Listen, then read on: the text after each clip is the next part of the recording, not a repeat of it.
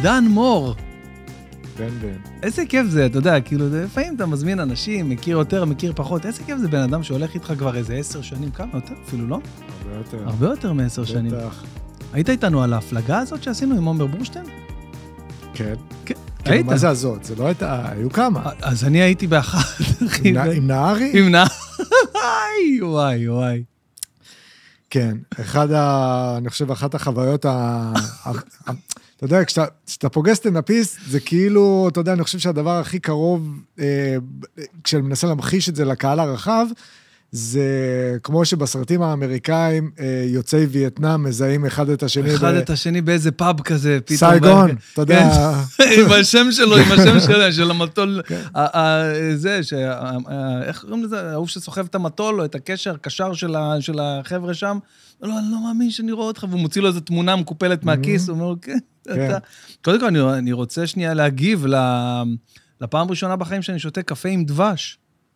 תודות לך ותודות לדנית. לדנית. לדנית, וואי, כן. וואי. בונה, איזה טעים זה, קפה עם דבש. כן. אז טוב, אין, אין דבר שאני יותר אוהב מלהתחיל פודקאסט, כאילו, אתה יודע, בלגן, לא, בלי חוקים, בלי זה, מה, מה שלומך, מה, מה העניינים, מה, בוא תספר לי מי אתה, לא, מי אתה, מה אתה, מי אתה, בוא תגיד לי מה, איך אתה מרגיש עכשיו, הרגע, מאיפה הגעת אליי? כן. זה הכי מעניין אותי. אני באמת, בהזיה סחית, אני בתקופה מאוד מאוד סחית, אחרי תקופה מאוד ארוכה, של פסיכדליה וסטלות ובלגנים ותעופה, אני נכנסתי לתקופה מאוד מאוד מאוד סחית על כל הרבדים של מחוסר שימוש אה, טוטלי, בכל סוג, הסם הכי קשה שאני עושה היום זה, קפה, זה קפאין, קפאין. ואני לא נוגע בכלום, התחלתי סטאז' במשרד עורכי דין לפני כמה חודשים. זה אמיתי, איזה יופי. שזה כאילו מצד אחד... אה, אני זוכר שדיבר, אמרת לי, מה? אני לא האמנתי. זה מצד אחד. מצד שני, אבל המה שלי היה מה חיובי. כן. כאילו, מאוד חיובי. כן, אבל, אבל אתה יודע, נגיד, סיפרת לי עליך אתה, כשמצאת את הקומדיה, אמרת, אוקיי, אני את מה שלמדתי מעיף, כי מצאתי מה... אני הייתי שם, גם. אוקיי. תוך כדי התואר במשפטים, הבנתי מה אני באמת רוצה לעשות, והלכתי לקומדיה, ומהמשפטים הלכתי לקומדיה, והקומדיה סגרה לי מעגל, כי ה... למשפטים, כי הקומדיה מה? לקחה אותי למקומות האלה של אה, צדק כן, אה, חברתי. כן, צדק חברתי, הגנת האזרח, אה, כן, וכל וה... מה שמשתמע. הדברים שנחשפתי אליהם, אה, דווקא הגעתי מהקומדיה לדברים האלה, אבל נחשפתי ל... לחוסר צדק, לרדיפה של אזרחים על ידי המשטרה, למשטר רכוב שרודף את האזרחים שלו, ופתאום הרגשתי של, אני חייב להשלים את, חסר לי כן, בארגז זה... כלים, חסר לי אוקיי. את הכלי הזה. חסר לי את הכלי הזה, אני, אני כן. הולך להשלים אותו. זהו, זה מתכתב עם כל, עם כל עולם הדינים והמשפטים, ואתה אומר, בונה, אני רוצה לדעת קצת יותר, לקחת את זה לרמה של מחקר, להבין בדיוק מה, מה אני עושה, על מי אני מגן, על מי אני לא מגן, איך אני מגן, אני רוצה לבוא לייצג. כן. ברמה הזאת, נכון? כן. לפני איזה חצי שנה היה משהו ספציפי ששבר אותי. יש איזה עורך דין אחד מנתניה, שפשוט... יגד סביבו כמה עשרות שוטרים, ואמר להם, חבר'ה, תקשיבו, יש את חוק איסור לשון הרע, עבר איתם על כל החומר בפייסבוק, שאי פעם פורסם עליהם, סרטונים, פוסטים שמתארים פעולות לא חוקיות, או פעולות מטרידות שלהם, עבר איתם על כל המגיבים, ושלח לכל המגיבים מכתבי התראה לפני תביעה, okay. בסכומי עתק. השוטרים פשוט אה, גילו פה איזשהו אפיק אה, צדדי ל- להשלמת הכנסה, אתה פשוט מהלך אימים על אזרחים שהגיבו כנגדך בפייסבוק, ומי שעבר את הגבול אה, לכדי אה, לשון הרע, אפשר להוציא ממנו כסף. כמה כסף? הרבה כסף. הרבה עשרות כסף. אלפי שקלים מכל בן אדם. אתה באופן אישי היה לך איזה... כן. כן. היינו אז בהופעה, זה בטח היה איזה חוויה, אני נהניתי מהדבר הזה, זה החזיר אותי לערב, אתה יודע, עכשיו אנחנו כל אחד, דיברנו קודם על גיורא זינגר, כל אחד פתאום סולל לעצמו את הנתיב שלו, בדרך שלו, אלמוג שור גם כן, שזה גם עכשיו צילמה ספשייל, זה כיף לשמוע את זה אפילו, כי אני פחות כאילו בקשר, לצערי הרב, לא יוצא לי, הלכתי להופיע בפקטורי לפני איזה שבוע, שבועיים, באיזה מוצאי שבת, אתה יודע, ראיתי את כולם, פתאום אמרתי, בוא נע, גבני ויצחקי וניידית, ואתה יודע, וכולם, מכל מיני מחזורים שונים, והעולם הזה מוביל אותך לכל מיני מקומות, ופתאום אתה אומר לי, תשמע, לא, לא יודע איך זה יתגלגל, נראה לי שאתה אמרת לי, תשמע, אני עושה ערב, ערב, ערב התרמה זה היה, כדי להחזיר לשוטר הזה, שמה, מה היה הסיפור שם? אני כבר לא זוכר. שוטרים התנפלו עליי באמצע הלילה, לקחו לי את הרישיון נהיגה, דרך ה... הקטע המטורלל הזה בחוק, שהיום כל בן אדם שהוא צורך קנאביס, כולל המטופלים ב- ב- באישור, okay. מהמדינה, הם נחשבים בכל רגע, בלי קשר למצב הנוכחי שלהם, באותו, באותה שנייה, הם נחשבים לנוהגים תחת השפעת סמים. וואו. Oh, wow. אתה אם ישנת, אה, ישנת עם חברים שלך באמסטרדם, ביום אה, ראשון, ושבועיים אחר כך אתה נוסע אה, מבת ים ל- לתל אביב, ועוצר אותך שוטר ודורש ממך בדיקת שתן, אתה נחשב כרגע כנוהג תחת השפעת סמים, ולוקחים לך את הרישיון לשנתיים. ולקחו לך את הרישיון לשנתיים? לקחו לי את הרישיון, ועשו לי באמת, פשוט נכנסו בי בכל הכוח, אה, בגלל מי שהייתי באותה אה, תקופה, כי הם לא משתמשים בכלי הזה אה, יותר מדי, ויצאתי על השוטר הזה בפייסבוק, ב... בחו... ב... ב... בטיפשותי, צריך להגיד, בטיפשות ובחוסר אחריות, יצאתי עליו בכל הכוח, והייתי צריך לשלם לו מאה וחמישה עשר אלף שקל. וואו. אתה יודע, אני שואל אותו, כאילו, כמה נעלבת? כאילו, אתה יודע, כאילו, לא יודע, אני יודע שהעלבתי אותך, אבל תהיה בן אדם, תעלב ב-ארבעת אלפים, חמשת אלפים, בוא... נעלבת ב-מאה וחמישה עשר אלף שקל? בוא'נה, אני לא חושב שאי פעם נעלבתי ב-מאה וחמישה עשר אלף שקל. בכמה נעלבת? נעלבתי, אחת הפעמים הכי כואבות שהיו, זה היה בתקופת התיכון, נעלבתי באיזה שלושה אלף שקל. אבל שלוש. שלושה אלף שקל. זאת אומרת, אם היית בא אליי עכשיו, מביא לי, אחי, אני מצטער, קח שלושה אלף שקל, אני אומר, בוא, אתה רציני, בוא, שכחתי מזה. מאה וחמש עשרה. וואו, מאה וחמש עשרה זה מלא. כן, והסכומים האלה ממשיכים, זה לא מגיע לכדי מאה וחמש עשרה, אבל הרבה אזרחים, וזה הכל מתחת לרדאר, אנחנו מן הסתם לא שומעים על זה, כי זה לא באמת מעניין את חברות החדשות. היום לצורך העניין, או בזמן אחר, עם ארגז כלים משופר בעריכת דין שיש לך, היית כותב את אותו פוסט, או שהיית יודע ואומר, לא, עכשיו אני אעשה ככה, זה יגרור ככה. קודם כל, לא רק, ב... לא רק עם כלים של עורך דין, גם עם ה... תשמע, הייתי שחצן מאוד ויהיר מאוד, והרגשתי שגם הכל, הכל מותר לי, ו... וחפרתי לעצמי את, ה... את הבור הזה. בן אדם חכם היה נושם רגע, ואומר, איך אני מעביר את המסר מבלי לעבור את העבירה? בדיוק. ו... וחטפתי והגיע לי, ולמזלי, יש לי חברים כמוכם שבאתם להציל אותי, ובערב אחד חיסינו את כל הסכום. זה מדהים, את כל הסכום. כי תראה, בעצם עשית פה משהו שהוא, בעיניי הוא ווין ווין לכולם, אוקיי? השוטר קיבל את מה שהגיע לו, והפסיק להיעלב, נראה לי אחרי מאה וחמש עשרה, הוא כבר לא נעלב. אני חושב שהוא לא ייעלב יותר בחיים. לא מקדמה. הקהל קיבל ערב מטורף, אחי, של סטנדאפ, היה שם חתיכת ליינאפ, אחי. נכון, היה ליינאפ מטורף. אתה קיבלת את העזרה מהחברים שלך, בהכי כיף בעולם, כל אחד בא, עשה איזה רבע שעה, נהנינו, באנו, נוסענו לבית החיים, מה? תקשיב, הבאת פה רעיון גאוני, אחי. כן, אבל בוא... מה, הרגשת, היה לך איזה רגע שהרגשת אם זה חייב טובה או לא בסדר? כולם חברים ממש... נכון, אבל הרגשתי בערב הזה, קודם כל הרגשתי זכות גדולה, שראיתי אתכם באים ומצילים אותי, מצילים אותי. מדהים. אז הרגשתי זכות גדולה, וגם הרגשתי כזה תוך כדי שכבר ראיתי שזהו, הכל בסדר, הקהל מילא את האולם, ואנחנו כבר חצי אחרי כזה, כבר יצא לי כזה, בוא'נה, אני... אני, אני הורדתי פה קלף שאני לא יכול, אני לא יכול להוריד אותו, להוריד אותו שוב בקרוב. זה לא משנה עם איזה מחלות אני אבוא, עם איזה צרה. אני הורדתי פה את הקלף, אני לא יכול לבוא אליכם.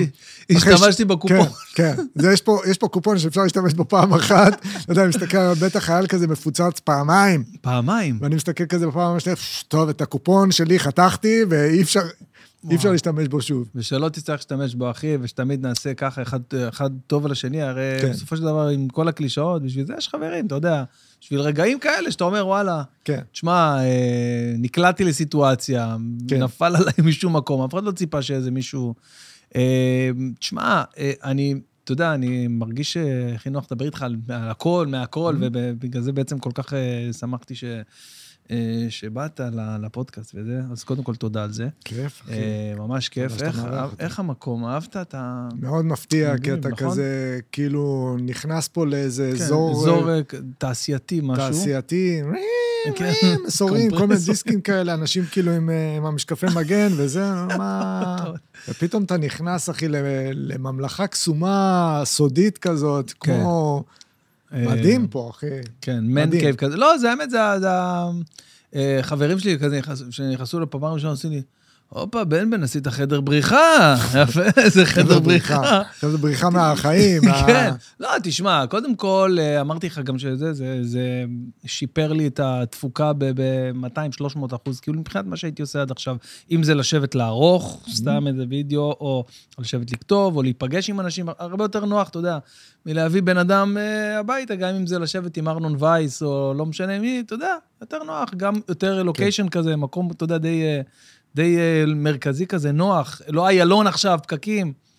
אז זה, אחי, זה עשה לי שירות מדהים, ואני כל כך שמח שהוצאתי את העבודה מהבית לדבר הזה. עכשיו פה אני מסיים, מסיים את מה שיש לי לעשות היום, סוגר את הדברים, נועל פה, הולך הביתה, כמו אלה שעובדים במוסך, אתה יודע. תקלח, שוטף את כל הפאנצ'ים, שוטף את כל הגריז של הכתיבה, וזהו, ואני עם הבית, אחי. לא הולך שנייה לחדר לערוך, הולך שנייה זה, שכחתי פה, שכחתי שם. אבל מטריד אותי, אחי, כל ה... לא יודע אם זה, אם זה פייר מצידי להגיד את זה, אבל uh, כבד עליי כל הקטע של הסושיאל מדיה, שאני כל הזמן, גם שאני בבית, אז אני כאילו כל הזמן עם הטלפון, mm-hmm. ואני צריך כל הזמן לחשוב מה לעלות, מתי לעלות, לצלם את הסטורי הזה עכשיו, לעשות זה. זה מתיש אותי, בדיוק, זה מתיש אותי מצד אחד. מצד שני, אני אומר, בונה, יש לך פריבילגיה שאתה חי mm-hmm. בעידן, שיש לך תקשורת מיידית מהסלון, לעשות את זה משהו מצחיק, ו... כן. אבל אחי, זה שואב, זה שואב, ויש לי מישהו שמנהל את האינסטגרם, תחשוב אם לא, אז וואלה. בכלל, כן. אתה עושה את זה לבד? כן. וואו, בוא נה, אחי, זה לא יכולתי יותר, לא, לא יכולתי להתמיד, פשוט לא יכולתי, הייתי נותן עבודה שבוע, חודש וחצי לא, לא, לא פותח את האינסטגרם, כאילו, אתה יודע. זה פותח. מתיש, זה שואב, אבל זה גם, ה... בדיוק כמו, כמו שאתה אומר, של, אנחנו חייבים את ה... את התודעה הזאת, לתקופה הזאת של, אתה זוכר מה היה לפני חמש עשרה עשרים שנה, הדפיקה הזאת על הדלת של וואו. צחוק מהעבודה, תפתחו לנו בבקשה כן. את הדלת. וואו. דלת ענקית. וכבדה. כבדה כל כך. כמו הדלת במלון בנווה עטיב שלא זזה, ואתה מתלבט אם לצאת או לא לצאת, סתם זה ספציפי מאוד. ממש אחי, לקחת אותי למקום נורא נורא ספציפי, של אני, אני לא מכיר את הדלת בנווה עטיב. דלת בנביא עתיד. לא, היה לנו איזה, כתבנו על זה, זה משהו ש...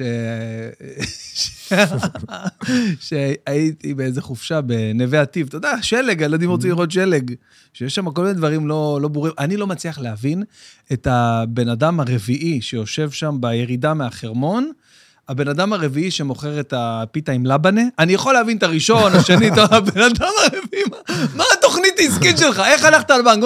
על מי אתה בונה? על מי שגיד, לא, לא רוצה פיתה, לא רוצה, לא, יאללה, שכנעת אותי. אתה מבין, אז היה שם את המלון הנביא עטיב הזה, ותקשיב, הייתה שם הדלת מסתובבת כזאת כבדה, אחי, שקלתי ארבע פעמים לצאת מהמלון רק בגלל הדלת, אחי. אז... אז נזכרתי, אז, אז הדלת שלה, כן. של הרבה יותר כבדה. אז זהו, אחד, שמע, אתה לא צריך לעבור את הדלת הזאת, אם אתה, תקח את, עם הטלפון, אתה, אתה יכול להחזיק אותם, ואז אתה מבין שאתה מחזיק אותם, וזה מחזיק אותך, ו... אבל אתה לא מרגיש, אתה לא מרגיש שכאילו, לפעמים אתה מתחרה באנשים שאתה לא אמור להתחרות בהם, אתה מבין מה אני, מה אני, מה אני, למה אני מתכוון? לצורך העניין, בוא ניקח נגיד עשרים שנה אחורה, זה מספיק, נכון? זה מחסה את כל הסושיאל מדיה, לא, לא, עשרים שנה אחורה, בוא נגיד, בוא, בוא נלך לתקופה של דודו טופז, אוקיי, שלושים שנה אחורה. הלכת, רגע, אבל לאיזה תקופה של דודו? עשרים שנה, כן, לא, לא, תקופה של ה... טם טם טם טם טגדגדם טגדגדם איי הראשון בבידור והמונולוג עם הבדיחה של השני תימנים תקשיב פריים טיים סייב אתה רואה את זה היום אתה נדפק ודודו טופז בעיניי אחי הסטנדאפיסט פגז אחי פגז אתה יודע לפני זה לא מזמן העליתי קטע שלו ראית של... כן, ראיתי, ראיתי, אני עוקב עדוק, כן, מדהים. בוא, זהו, זה ככה. חלקי חילוף מותר. מותר. קטע סטנדאפ הכי מדהים. אדיר, אדיר. מדהים מלפני ארבעים שנה. אלגנטי, מדויק, חכם. אתה יודע, עם חיוך כזה, עם קריצה, לא לוחץ, אחי, תקשיב, מדהים, מדהים. אבל מצד שני, אתה פותח את המונולוג של הראשון בבידור, של הזה, איזה קורדי אחד, רגע, אין לי זמן. מה אשתו אמרה? מה אשתו אמרה?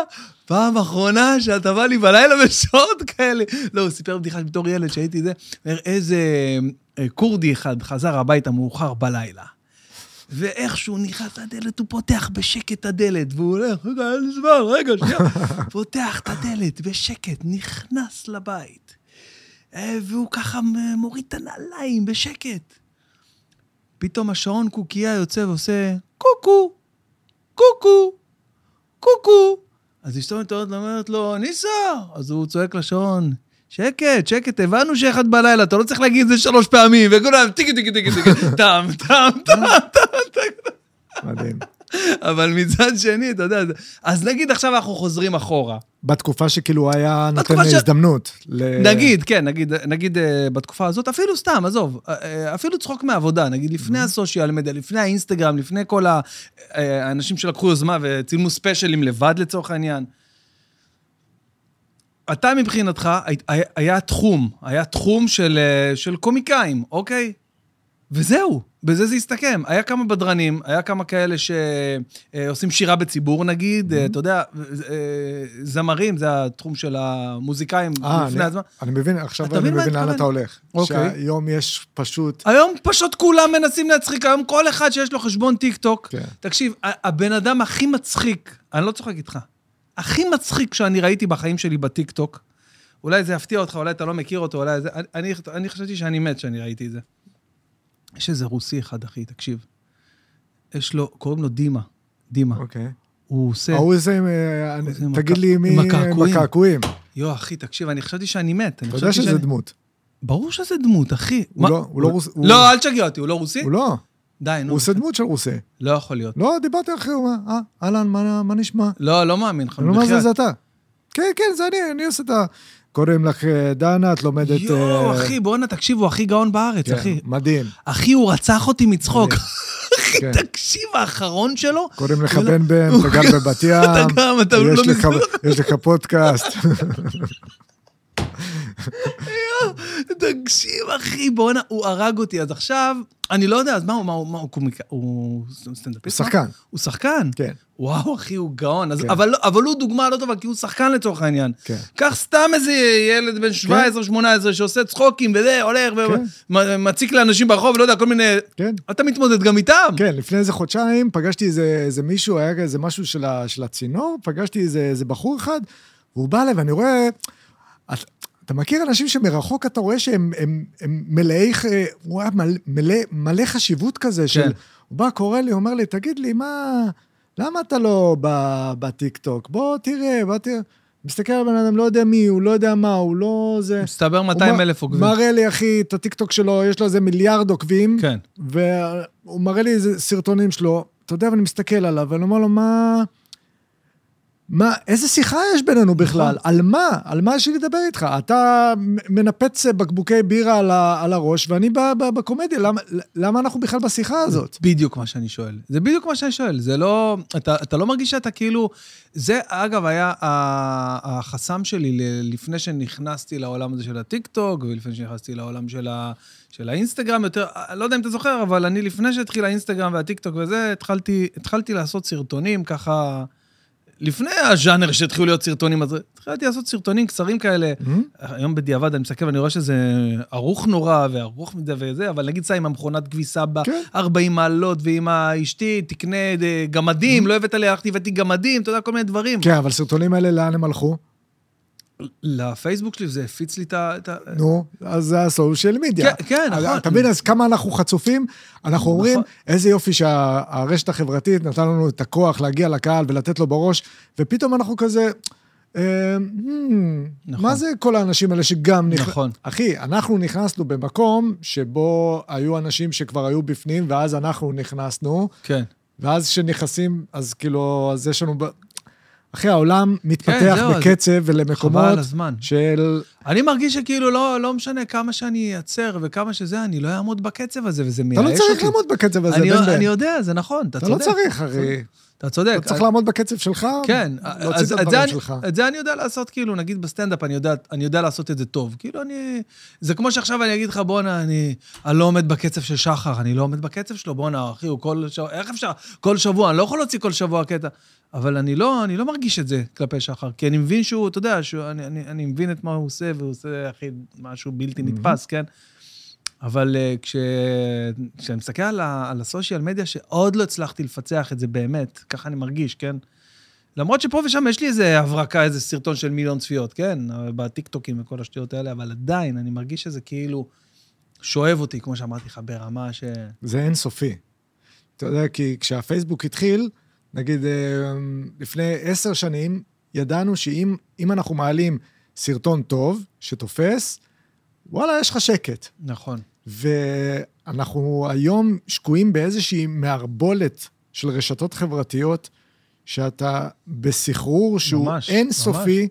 והמפלצת הזאת היא רוצה כל הזמן עוד. שתאכיל אותה כל כן, הזמן. כן, כל הזמן. אתה מכיר את זה שאתה פתאום מסתכל ב, בסטורי שלך, ויש לך פתאום את הפלוס הזה על הזה של... שאין לך סטורי, כן, נכון. זה כזה, הלו? כן.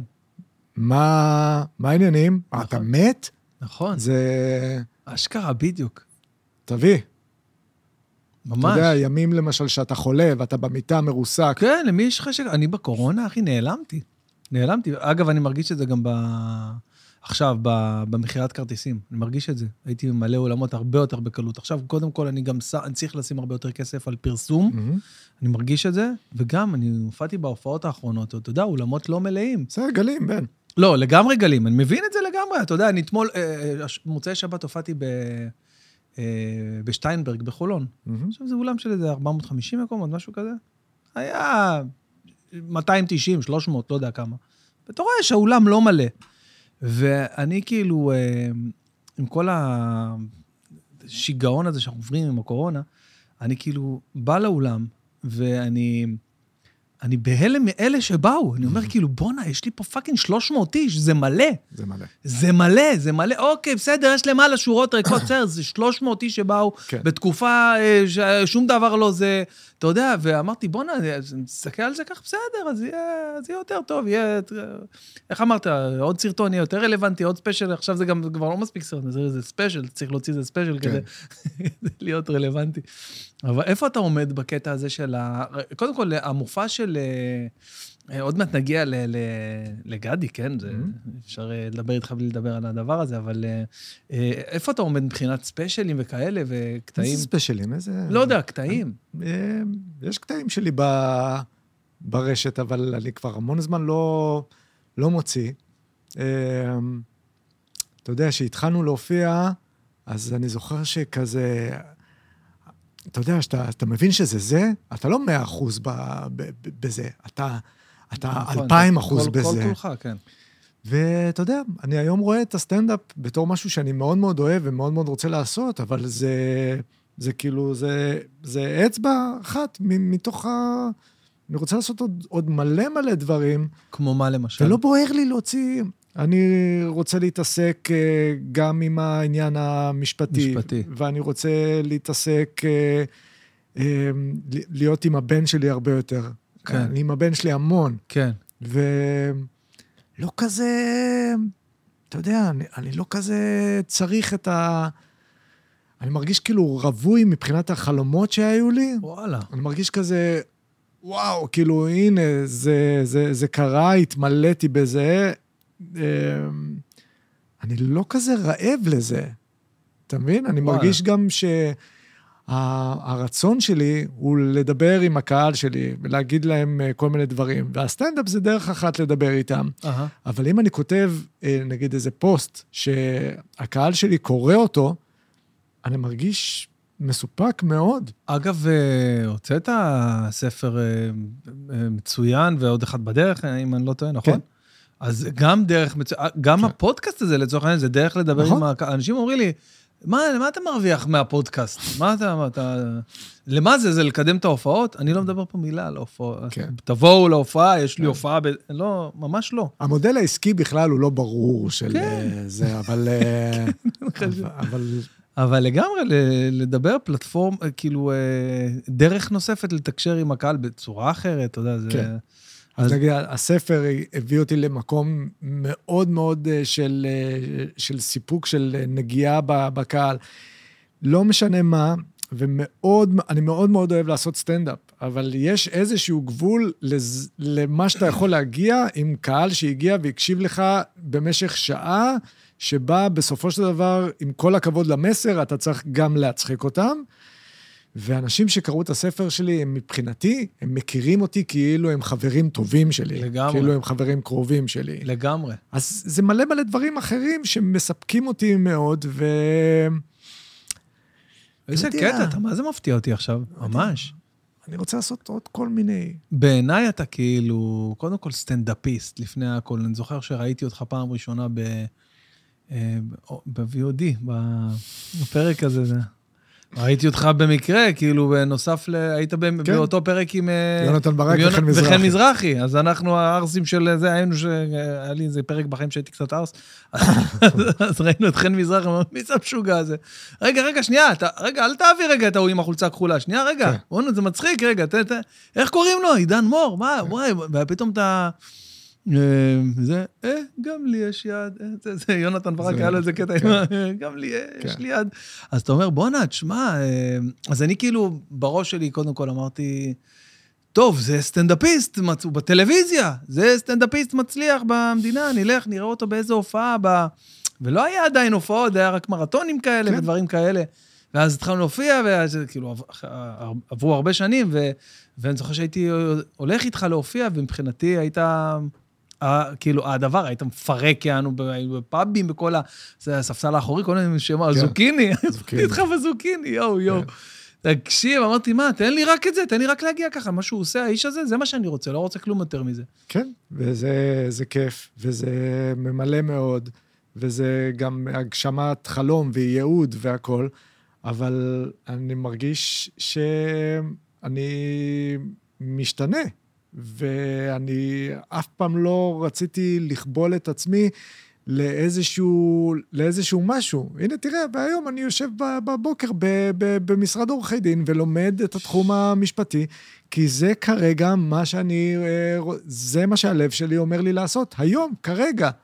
תקשיב, קודם כל זה מדהים. זה מדהים שאתה, שאתה מקשיב לעצמך ועושה את ה... אתה חושב שיש לזה קשר ל... לחיבור העמוק שלך עם עצמך, בעקבות או בעזרת, לצורך העניין, נסיעות שהיו לך להודו, לא סתם אני שואל את זה, כי אני לא היה לי את הנסיעות האלה להודו, אתה מבין מה אני שואל? הנסיעות האלה היו, נכון, אתה מכיר שמאמן כדורגל, נוסע עכשיו ללונדון, להשתלמות, כן. זה, אחי, זה אותו דבר. הנסיעות האלה להודו, זה השתלמות, שראיתי שבן אדם צריך לעשות עם היקום, אתה רוצה לעשות השתלמות חיים, זה, זה לא יקרה כאן, ב, ב, בחיים הרגילים, במרוץ הזה, בגלגל אוגר הזה.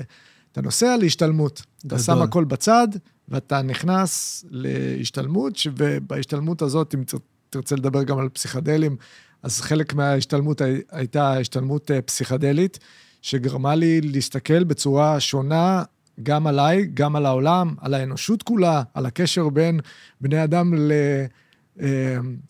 לבעלי החיים, לעולם, ליקום, להכל. וואו. כן? ואז אתה בעצם, אתה מרגיש שאתה, שאתה כאילו, שאתה שומע למה שהלב שלך אומר לך, ואתה אומר, אוקיי, סבבה, אני עכשיו, בא לי להתרכז בתחום המשפטי, ואתה הולך על זה, אז אתה, אתה מרגיש שאתה כאילו יותר, שאתה חבר של עצמך, הרבה יותר ממה שאני חבר של עצמי, ממה שאני מבין את עצמי, אתה, אתה מבין את השאלה שלי, כאילו בעקבות ההשתלמויות האלה, וה, וההסתכלות הפנימית הזאת, אתה, אתה, נראה לך שאתה, שאתה הגעת לרמה הרבה יותר, רמת הבנה עצמית הרבה יותר גבוהה, ממה שבן אדם אחר כמוני, לצורך העניין שלא עשה את זה, יכול להגיע, כי אני למשל, אם אני עכשיו, יש לי איזה, לא יודע, כיסופים למשהו אחר וזה, אבל יש לי איזה דרך, אז יש לי הרבה מסיכים, הרבה מסיכי דעת, לא, צריך להמשיך בזה, לא, ההורים שלי ככה וזה, אני לא שומע כל כך קודם כל לעצמי, כמו שאתה אומר, כי עשית פה איזה מהלך מטורף בעיניי, כאילו. קשה לי קצת לענות, כי על, על, עליי בהשוואה ל, כי אני מאוד מאוד מרוכז ב, ב, בדרך שלי ובאיך שאני תופס ורואה את העולם, אבל לשאלתך אני חושב שיש לזה הסבר. אני מגיל מאוד מאוד קטן, הבנתי, בהתחלה זה היה לצערי, ואחר כך אתה מבין שזה טיפה יותר מורכב, הבנתי שאני לבד בעולם. אין לי... אין לי מי שיהיה מאחוריי, לא אבא, לא אמא, אין על מי להישען, אין שום דבר. זה אני לבד בעולם, ואתה נזרק כמו שזורקים גוזל כזה מהר גבוה, ואז יש לך שתי אפשרויות, או, או להתרסק, או לפרוס את, ה, את הכנפיים ולעוף. ואני מרגיש שבדיעבד, הפריסת כנפיים הזאת שנאלצתי לפרוס, היא גרמה לי להיות במקום שבו אין לי... אין לי על מה, על מה ועל מי לסמוך, חוץ מעל האינטואיציה שלי, חוץ מעל המצפן שלי, כמובן בגבולות, ה, בגבולות האפשר. אבל כן, לשאלתך, אני מרגיש שאני מאוד מאוד מחובר למצפן הזה, מאוד מאוד קשוב לו, ושוב, אני מודה ש...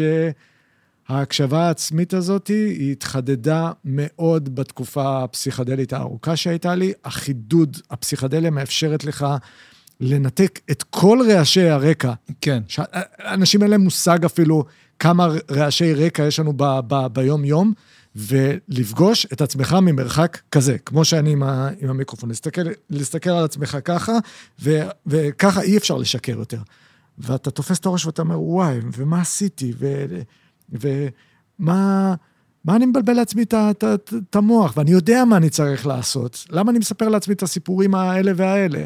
אבל האמת הזאת נשארת אחרי שההשפעה עוברת, לצורך העניין של הקצר הזה במוח, שהסם גורם, גורם לו? אז פה בדיוק נכנס העניין ששימוש נכון בפסיכדלים לא עושה קצר במוח, אלא ההפך. לא, קצר התכוונתי מלשון החיבור הזה, הרי מה שהסם עושה, הוא נותן, בעצם הוא מקצר, כאילו, מבחינה חשמלית, אותות חשמל, בין שתי חלקים שבדרך כלל ביום יום לא מגיעים למפגש הזה, וזה מה שנותן את האקסטזה הזאת, את ההרגשה... החוויות הפסיכדליות שלי גרמו לי לתקן את הנזק שהאנושות והמערכת כולה גרמה לי ולכל בני האדם בעולם בכלל. ההתרחקות שלנו מהטבע, מהבריאה, מהמקור שלנו, ממה שאנחנו אמורים להיות. הפסיכדליה מתקנת את זה בצורה מאוד מאוד אינטנסיבית, ולכן צריך לעשות את זה בזהירות ובהתבוננות מאוד מאוד נכוחה. אבל אלה חוויות שמאפשרות לך לזקק את מה שאתה, ואת מי שאתה, ואת מה שאתה צריך לעשות בעולם הזה. הפסיכדליה אפשרה לי לראות דברים שאפשר להגיע אליהם גם בלי, אבל זה הסיפור האישי שלי, גרמה לי לראות את הטירוף, למשל בהפרדה בין בני האדם. פעם ראשונה שהייתה לי התנסות פסיכדלית, הסתכלתי פתאום, הייתי במקום, באיזו מסיבה בהודו, והיו אנשים מכל העולם. אני רואה אנשים שחורים, והודים, וערבים, ונשים, גברים, ופתאום אתה, אתה תופס את הטירוף הזה של ההפרדה, בין בני אדם... מגדרית, גזעית. איך... אנחנו מדינה שהיא דוגמה מדהימה. כן. לזה שאנחנו, בהגדרה שלנו, אנחנו מופרדים, יש נגיד במדינה שלנו יותר משני מיליון אזרחים, שהם בהגדרה אנשים שאתה לא תיגש אליהם ותיצור איתם קשרי אהבה למשל. הבן שלך לא יכול ללכת לאישה מוסלמית וליצור איתה קשר רומנטי. זה מטורלל ברמות כל כך עמוקות, וזה ניער אותי, ואז זה לקח אותי להתבוננות פנימית של מה קורה איתך, מה אתה עושה. וזה הראה לי את הפער בין הסטנדאפיסט שהייתי עד אז, okay. לבין הסטנדאפיסט שאני יכול להיות. וזה הפך אותי לגמרי. אתה יודע, שחזרתי מהודו, חזרתי עם גדי בראש. Okay. לקח לי איזה זמן לבשל אותו, אבל גדי היה אה, מי שאני אמור להיות, מי שאני יכול להיות, מי שאני צריך להיות, והבנתי שבעצם הכל הפוך. אנשים חשבו שהנה אני מוציא דמות. לא, כל בני האדם מוציאים דמות, כל בני האדם לוקחים את האישיות שלהם, כן. ואומרים, יש עולם בחוץ, אני לא יכול לצאת ככה החוצה. נכון. אני בונה לעצמי איזשהו אישיות שנקרא לה אני, שזה חלק ממני, שהוא יכול להתכתב עם העולם, ועם תכתיבה ועם חוקיו. ואתה מוציא את הדמות הזאת החוצה. ופתאום הבנתי שאני עושה את זה גם בסטנדאפ. אני עולה לבמה, ואני פחות או יותר מבין איזה דברים אני יכול להגיד, כדי שהקהל יצחק ויואב אותי. ופתאום הרגשתי את, ה, את הצורך ה, ה, ה, הבסיסי שלי לשאוג את השאגה שלי, כאילו צריך לפנצ'ץ' אותה, אין כן. ספק, אוקיי. כי זה המקצוע וזה זה חוקי הפורמט. כן.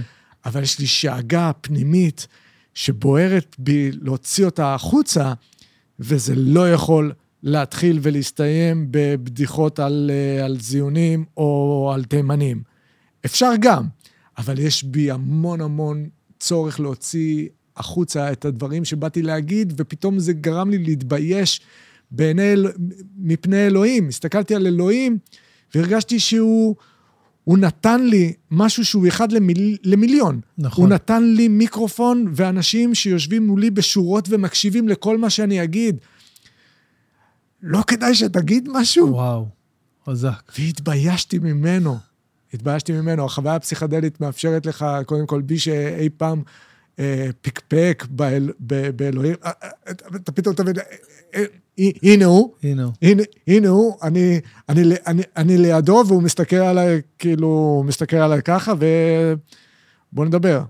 מה אתה עושה? נתתי לך מיקרופון. זה מה שאתה עושה? בדיחות על תימנים? אולי, אולי נתקדם. הם כבר מקשיבים. תעשה את זה נכון, תסדר את זה. יו. זה בעצם, אתה אומר...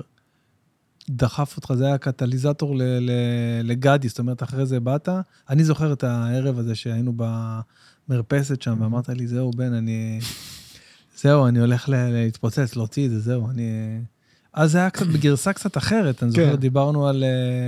כן, היה כל מיני, התבשלתי עם זה. איזה קטע. כמה זמן לקח לך לצאת עם הרעיון הזה?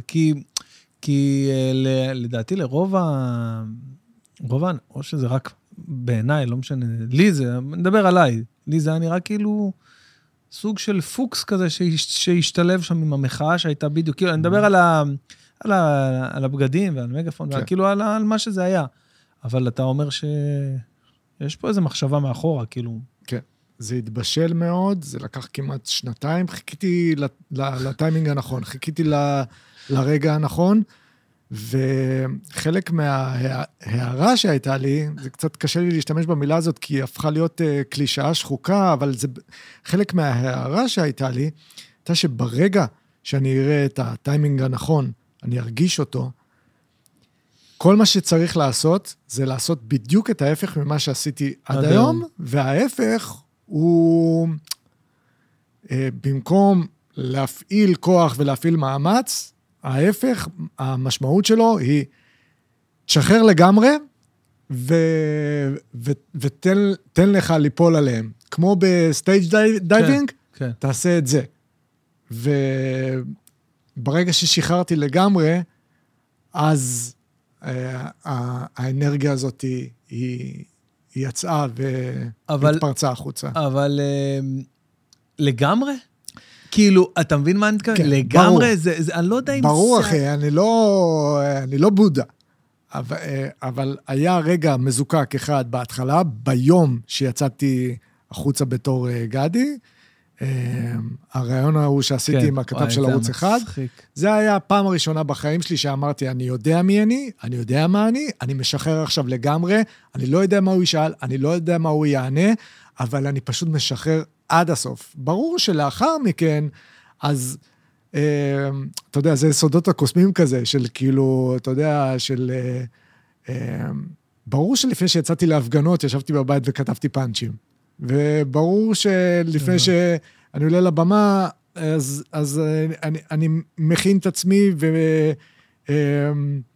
וזוכר שבהתחלה, בהתחלה, הייתי בקשר עם איזה מישהי, שהיא הייתה איתי איזה כמה ימים רצופים, וראתה אותי פתאום יושב בבית רציני, עם משקפי קריאה וכותב, ואז לובש את גדי ויוצא החוצה, ו... והיא כזה... בוא נו, סכיזופרן, מה זה? גם, אבל גם היא הבינה שכאילו, אתה לא באמת יכול להחזיק דבר כזה כל כך הרבה זמן, בלי לעשות שיעורי בית גם. אהה. Uh-huh. אז זה כאילו איזשהו, איזשהו... פריסת כנפיים כזאת, שהיא מלאה בעבודה, היא מלאה ב...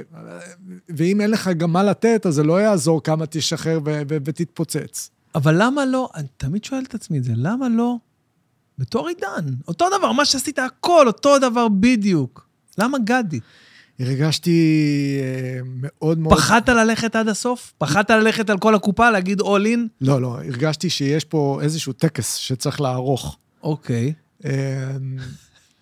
כמו אני מהרגע ש מהרגע שאני זוכר את עצמי בכלל הייתי מאוד מאוד מושפע מסרטי גיבורי על ומקומיקסים, והטקס הזה שהבן אדם עושה כדי להיכנס לזון, לשים עליי את החליפה, לשים עליי את הגלימה, לשים עליי את המסכה הזאת, אתה רואה כאילו, ברוס וויין, אחי, מתחפש להתעלף, נו, זה, כאילו, תהיה, אתה מבין? כן. הרגשתי שזה חלק מאיזשהו טקס, שבאמצעותו אני מודיע לעולם, של מה שהיה עד עכשיו מת, יש פה משהו שהוא חדש לגמרי, אני נותן לזה שם וצורה, וככה זה נראה.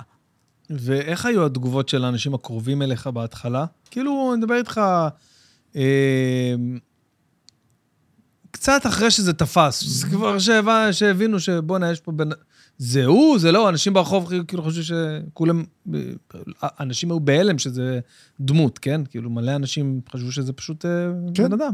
כן. האנשים הקרובים אליך, איך היו בהתחלה כאילו עם הדבר הזה? כאילו... זה התחלק לשתיים. זה היו את הקרובים קרובים. זה, הקרובים הקרובים גם ידעו קצת מאחורי הקלעים, גם ידעו שזה הולך לבוא. כן, אז הקרובים מאוד כאילו... עפו על זה. עפו על זה, הקרובים, החצי קרובים, שזה אנשים שהופיעו איתי, אנשים שהכירו אותי, נשים שיצאתי איתם או שהייתי איתם בקשר, חשבו שאיבדתי את דעתי לגמרי, וזה כל כך שימח אותי, זה נתן לי תחושת ביטחון כל כך חזקה, שסטנדאפיסטים מדברים ביניהם, ואני יודע שהם אומרים שהשתגעתי, שאני שומע את ירון ברלד, אומר, עידן איבד את זה, וואו, איזה הגשמת חלום, להגיע למצב שברלד, מסתכל עליך, נשמה, תפל בעצמך, וואו, אני, אני שם, הגעתי לשם, יש. גדול. הפסקתי פשוט, אחי, אני פשוט זוכר שמהרגע שהתחלתי להופיע, היה לופ כזה, שמה הם חושבים עליי? מה, מה הם אומרים עליי? הם אוהבים אותי? הם לא אוהבים אותי? אני מצחיק אותם? אני לא מצחיק אותם? אני טוב? אני גרוע? ופתאום, אחי, הצלחתי להכניס את עצמי לזון, ובגלל זה נגיד המשקפיים, של לשדר להם, חבר'ה, הרכבת יוצאת. הרכבת יוצאת והרכבת מהממת. מי שרוצה שיעלה, מי שלא רוצה שלא יעלה, אני ממריא, אתם רוצים לעלות? תעלו. תמיד הפריע לי הקשר עין הזה עם הקהל, הרגשתי שאני עומד מולם, והם מסתכלים עליי, ואחת, שתיים, שלוש, שפיטה, אחת, שתיים, שלוש, שפיטה. זה ככה, זה חד משמעי. איך, מה... ככה, אחי. אחי, אפילו בבית משפט, השופטת פעם אחת אומרת זה. נכון. משם, טק, טק, טק. אתה יכול להפציץ, טטטטטטט, ושנייה אתה, זה? מה, לאן זה עולה? גדי היה הדרך שלי להודיע לקהל ש... עם כל הכבוד. תודה רבה, אני ממריא. כן. ממריא, גלימה והכל, אני אף. אתם רוצים? בואו, תתפסו את הגלימה ותבואו. כמה זמן היה הגנבה הזאת? כאילו, אם, בוא נגיד, אם גנזת את גדי, ככה קברת אותו בצורה אלגנטית ומצחיקה מאוד, המופע האחרון. כן. כמה זמן זה היה? שמונה שנים? זה היה בדיוק עשר. עשר שנים? יום המופע, המופע הקבורה היה בדיוק בשישי לאוגוסט, שהתאריך שבו יצאתי לעולם בתור גדי היה שישי לאוגוסט אלפיים ואחת עשרה, ובשישי לאוגוסט עשרים ואחת. המחאה הייתה ב-אלפיים ואחת עשרה? יואו, אימא להזמן טס. עשר שנים. וואו. כן. עכשיו מה זה, בן בן? אנחנו חיים בישראל. מה זה קברתי את הדמות? אתה יודע איך הסוכן שלי אומר בטלפון? גדי מת, גדי נפטר. ראיתי שעשית... מעכשיו ההופעה עולה יותר.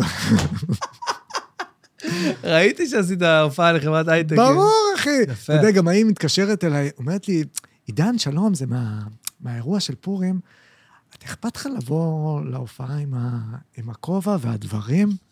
אתה יודע, אנשים בני ארבעים. אומרך כאילו, אנחנו מבינים שאנחנו הולכים לקבל את המוצר, אבל אכפת לך, אכפת לך לשים את ה... אחי, זה כאילו... אתה מבין שהקהל... הם, הם ילדים, הם רוצים, הם רוצים... כן, אשכרה, תתחפש. הכל בסדר, אני אשים את השיער ואת המשקפיים, הכל בסדר, כאילו מה... אז רגע, אז... רציתי לשאול אותך משהו על זה, דווקא ספציפי. אה, נזכרתי מה רציתי להגיד לך, רציתי להגיד לך שזה היה אחד הדברים בהתחלה שהתחלת להופיע כגדי, כי לקח איזה שנה בערך, או שישר הופעת כגדי. באותו יום, באותו רגע. באותו זמן הפכת ל... באותו רגע. אז אני, לא יודע, אני חשבתי שהיה איזשהו תהליך, ואז התחלת להופיע, ואני זוכר שהתחלת למלא כל פעם במקומות, בקלות, בשנייה וחצי וזה, והדבר שהכי הגניב אותי אצלך, כאילו בכל הקומבינה הזאת, זה שאתה עונה לטלפון בתור, כאילו, עידן שמייצג את גדי, זה הרג אותי, תקשיב, זה אמרתי, בוא נה, איך, אני לא יודע כמה זמן זה היה, אבל אני זוכר שאמרת לי ש... וואלה, אני עונה לטלפון, מדבר כאילו בתור, סוגר לגדי הופעות, כאילו. כן, הייתה תקופה כזאת, עד שאתה יודע, זה כבר הבנתי שיש פה משהו מסחרי, והעברתי את זה לרן. איזה חזק. אבל כן, כן. מאוד נהניתי מהפיצול, מהאלמוניות, ראיתי מה עוברים אנשים כמוכם. נגיד, כשאתה התפרסמת, אז פתאום מסתכלים עליך ברחוב, ואתה כבר לא באמת יכול לשבת ולאכול את הארוחה שלך בבית קפה, בשקט בלי שיסתכלו וזה. אחי, ואני יכולתי פשוט... לעשות מה שאתה רוצה, כן. ללכת בלי זה, בלי המפורסמות. אני הרגשתי את זה קצת, טיפה לטיפה לבא... עוד הפעם, זה לא שאני עכשיו, אתה יודע, כל בן אדם מכיר אותי, אבל הרגשתי את זה קצת בקורונה עם המסכות. נגיד, אתה יודע, המסכה משקפה שם שאף אחד לא יודע מי אתה. אז פתאום... אמרתי, אוי, בונה, איזה סבבה זה, שאני פשוט יכול ללכת לשבת פה. אז ממש, אתה יודע, אני זוכר ש... מי סיפר לי?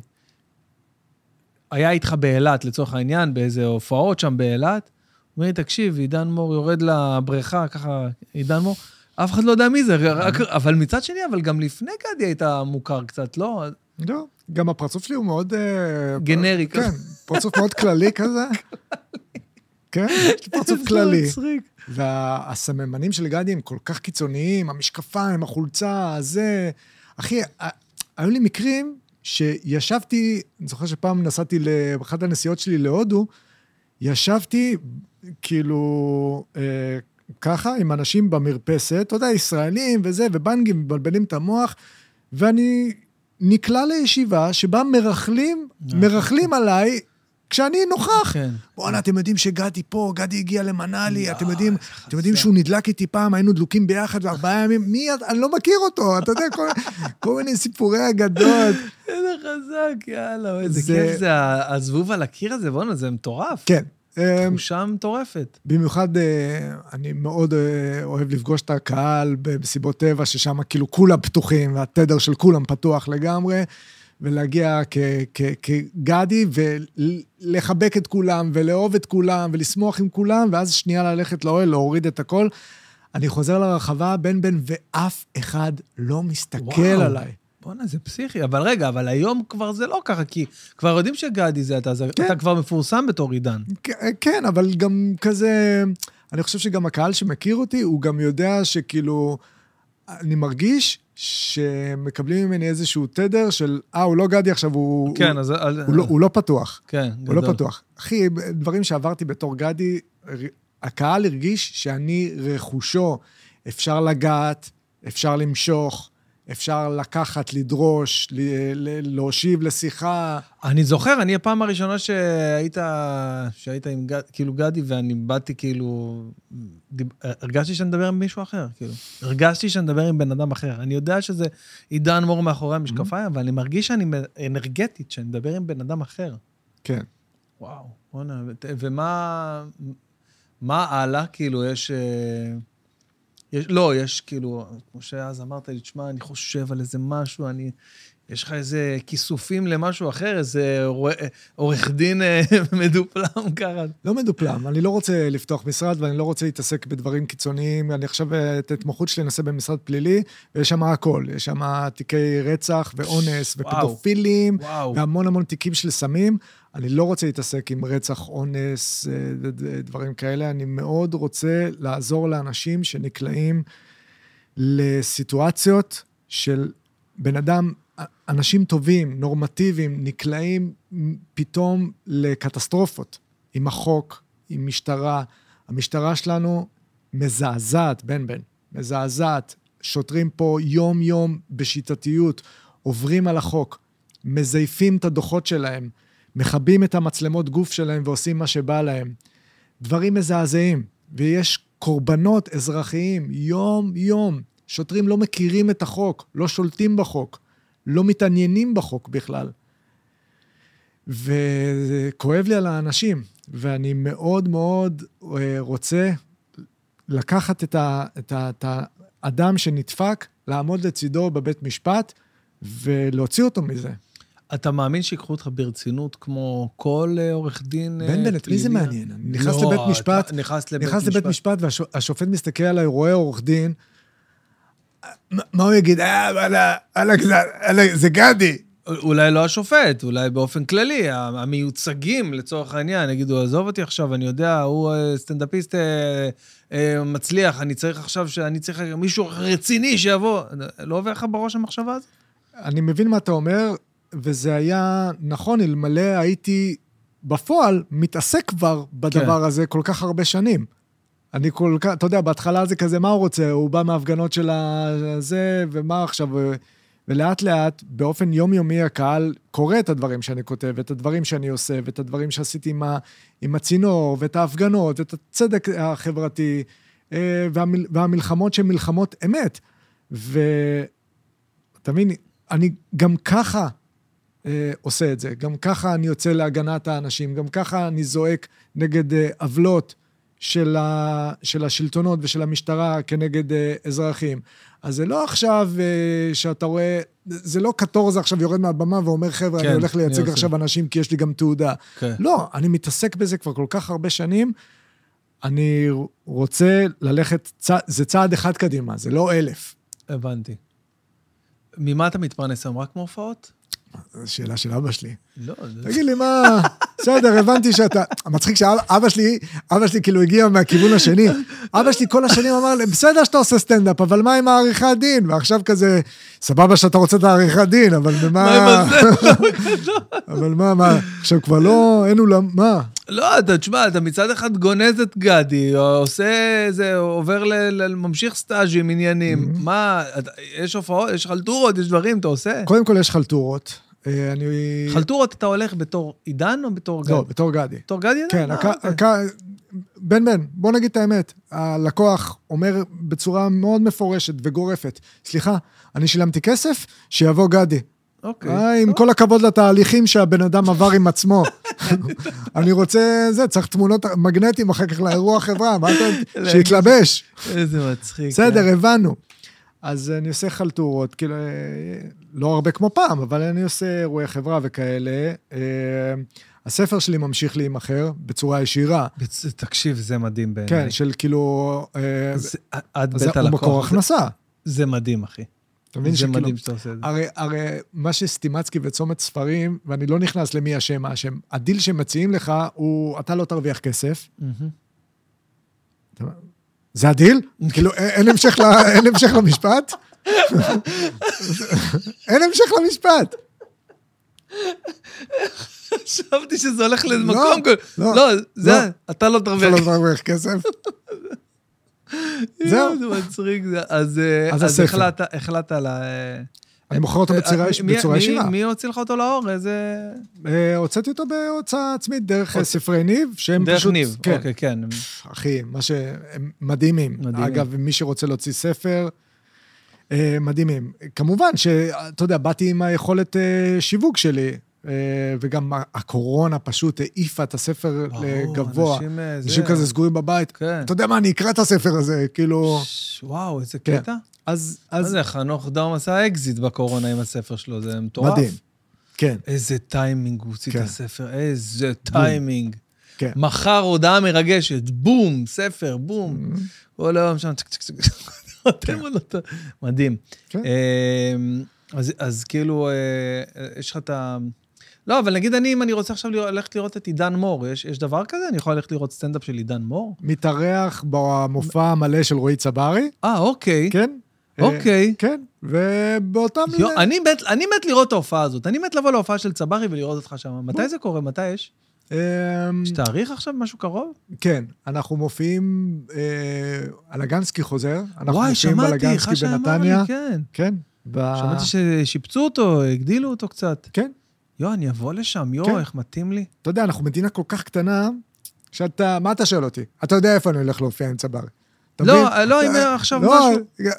אתה מבין, כל כך קטן, בוא ללגנסקי, בוא זה. אצל ארז הופענו פעם אחת בפקטורי, אז אני מופיע אצל צבארי בתור עידן, אני עושה חלטורות של גדי, יש את הספר, יש משקה קנאביס עם הפרצוף שלי שנמכר כרגע בארצות הברית, שהוא גם מקור הכנסה נחמד. גדול, גדול, גדול. ברגע שהגאונים פה בארץ ישחררו, אז יהיה פה קרנבל, הולך להיות כאילו גדי בוקר, גדי לילה, גדי למסיבות. גדול, רגע, אבל זה כאילו משקה שמבוסס על טיפות מזוקקות של קנאביס, אם אני מבין נכון, אבל בעוצמה עדינה, אני מניח.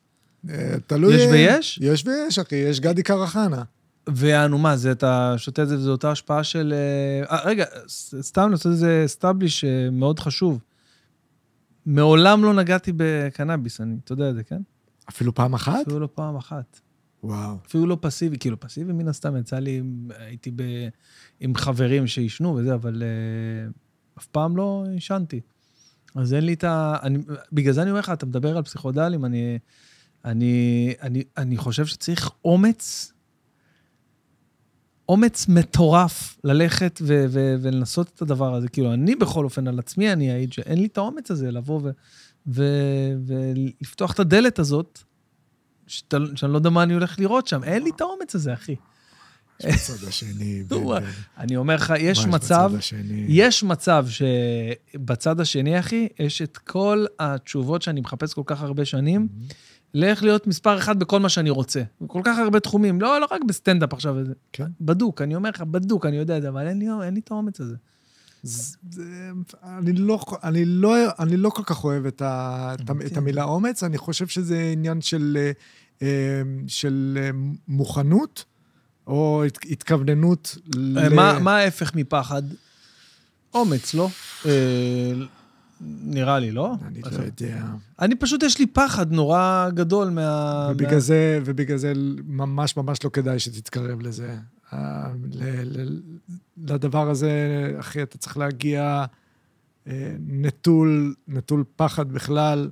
אני פעם ראשונה שהתקרבתי לפסיכדליה, הייתי כמעט בגיל שלושים, והפעם ראשונה שהסתכלתי לשמיים בלי פחד, ואמרתי לו, תפתח, תפתח. אני לא מפחד יותר, תפתח. אני רוצה לראות מה יש בצד השני, תפתח לי. זה... שאתה אומר לי, מה מדובר על קטמין? כאילו, מה, לא, אני אפילו לא, אני לא יודע, מה זה, זה כדור, זה מה זה? אה, זה עולם שלם, אתה יודע, יש כל מיני סוגים, אבל בעיקר מדברים על אסיד, על אל אס די, של, אתה יודע, אנחנו יודעים גם ש... יוצרים לאורך כל ההיסטוריה, אתה יודע, אני לא יודע מה הביטלס היו מספקים לנו בלי, בלי אסיד, מה הם היו נותנים לנו. יש איזה סרט שבמקרה ראיתי בנטפליקס על איזה בחור, כזה נגן חובבן, שרואים אותו בהתחלה מנגן באיזה, באיזה פינת רחוב או משהו כזה, והוא שר יפה וזה, אבל לא, לא קרא איתו כלום, מלא זמן. והוא נוסע באופניים, ופתאום... הכל נכבה, פתאום כל האורות נכבים באותה שנייה, והוא נכנס באוטובוס שהיה מולו, שגם האוטובוס נכבה, הכל נכבה וזה, ואחרי כמה שניות עולה החשמל, כאילו בכל העולם, עוד הפעם, רואים כאילו את כל העולם, כאילו נכבה, את כל האורות. אתה לא מבין לאן זה הולך. ואז הוא עובר כאילו עוד זה, והוא פצוע, כולו השיניים שלו נשברו, מהתאונה שהוא נכנס באוטובוס, והוא מחליף, ואז, ואז הוא יושב... יושב עם החברים שלו בים שם, עם כמה חברים שלו, זה, והוא ככה מנגן עם הגיטרה, yesterday, all my travels look so far away. ואתה אומר לו, וואו, איזה יפה זה, זה השיר הכי יפה ששרת לנו. אז הוא אומר להם, מה יש לכם? זה של הביטלס. זה של מי? אה, הסרט הזה של מה שהביטלס לא היו כאן. תקשיב, אחי, איזה גאוני, תקשיב. עכשיו, למה אני אספר לך את זה? כי זה קטע שליווה אותי, אולי איזה חמש עשרה שנה, עד שהסרט הזה יצא, עשרים שנה, שאמרתי בראש, יאללה, איזה קטע, אם יש רק איזה להקה אחת, אבל גדולה, שרק אני שומע, שאף אחד אחר לא שומע, זה, זה הזיה שיש לי בראש. כן. ואני אומר, כל פעם, הייתי חולם על זה בלילה, שיש איזה זמר, איזה מישהו, אבל כאילו לא זמר, איזה אלטון ג'ון, שרק אני שומע.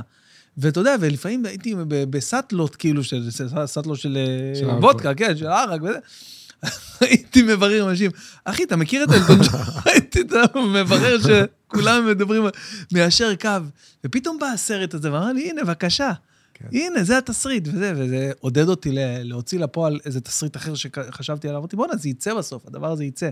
אז אפרופו, כאילו, איך הגענו לזה? מהקטע של הביטלס, שאומר שכן, וואי, זה... אז אתה אומר, נפתח פה עולם. כן. ואני לא אשקר לך, זה מאוד מאוד מאוד מאוד מאוד מסקרן אותי וזה, אבל אין, זה נופל על האומץ, על הפחד. אפילו בקטע של הגרס, שאני מבין שזה מאוד עדין ביחס, כאילו נורא. לפעמים גם אומרים, מה זה אומרים? זה מוכח כעוזר וסמרפה וכו' וכו', עדיין זה אני... זה עולם מאוד מורכב, בן.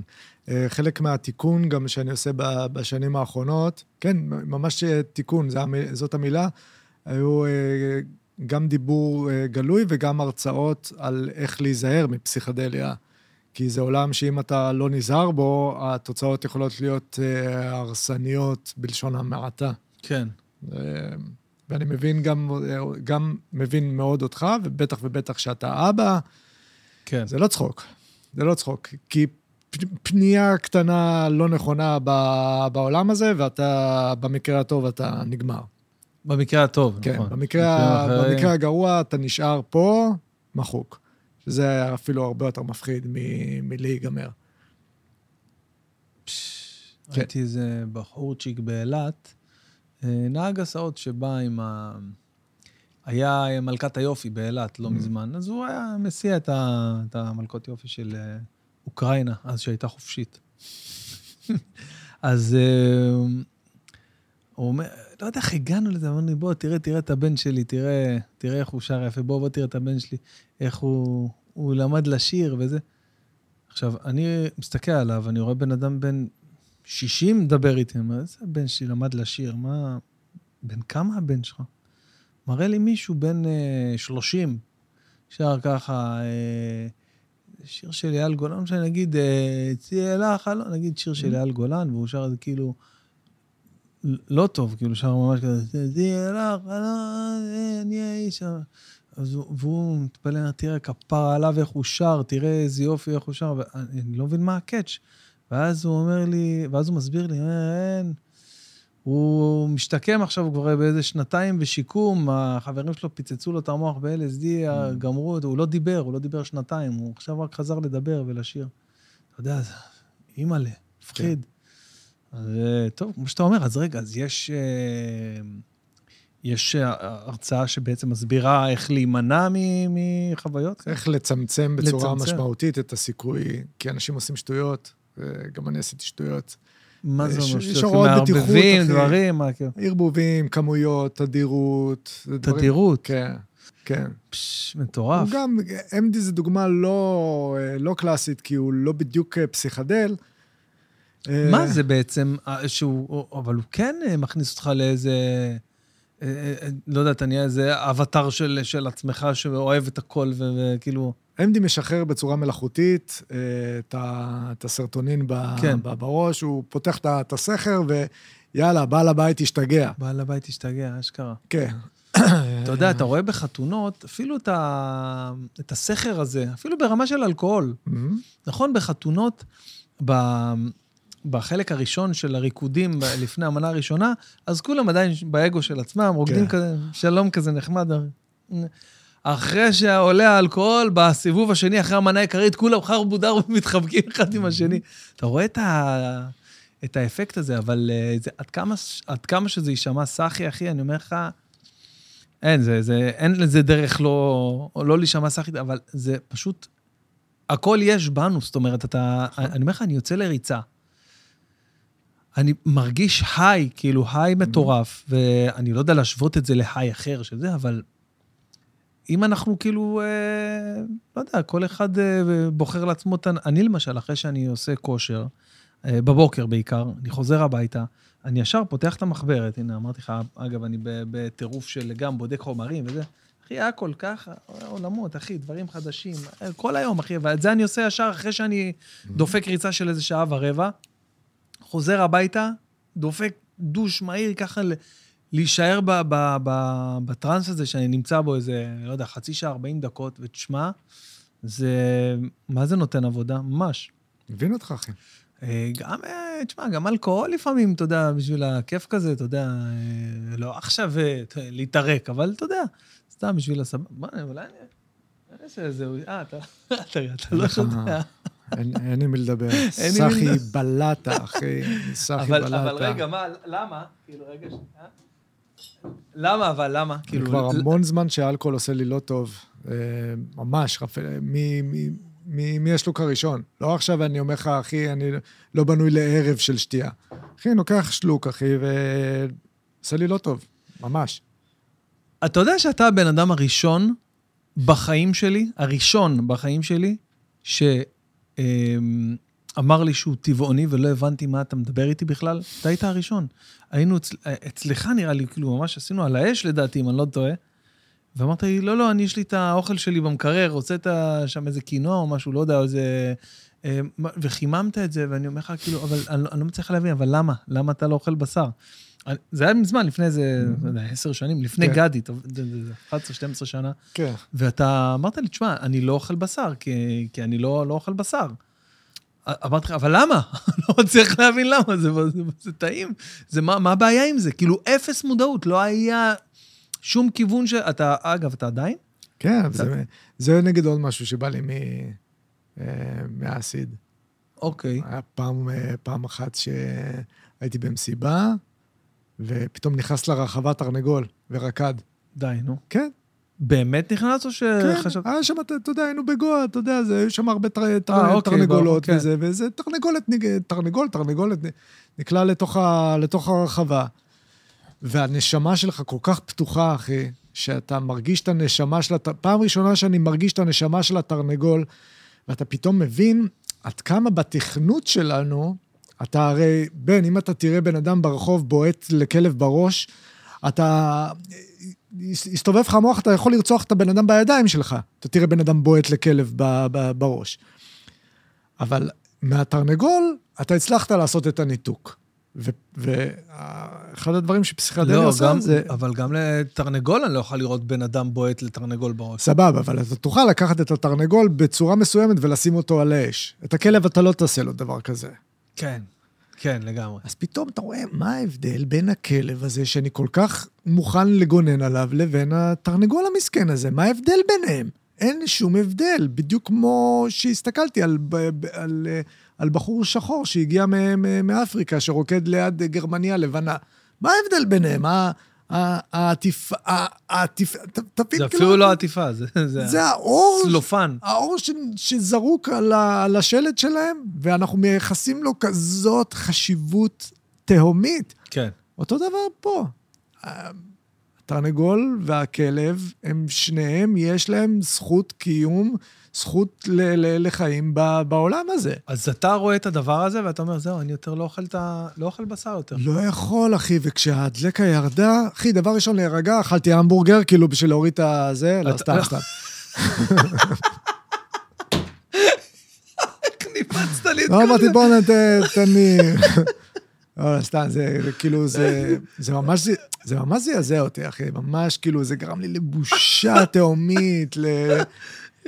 לכאילו לאיך, ואתה יודע... מאותו רגע לא אכלת בשר? לא יכולתי. עד היום, עד הרגע לא, לא אכלת יכולתי. בשר? די, נו, בחייאת. לא יכולתי. אבל, כאילו, בונה, איזה גבר אתה? לא. אני אגיד לך למה. כי, וואלה, בונה, אתה, אתה אומר, בונה, אני, אני מוכן לוותר... תשמע, אוכל זה אחת התאוות הכי גדולות בה. Mm-hmm. אני מוכן לוותר עכשיו על, ה, על הטעם, על, ה, על העונג הזה, על, ה, על הדבר הכל כך, אתה יודע, בסיסי הזה של ה, של ה, שלנו, רק בגלל שכואב לי הלב על זה שזה תרנק.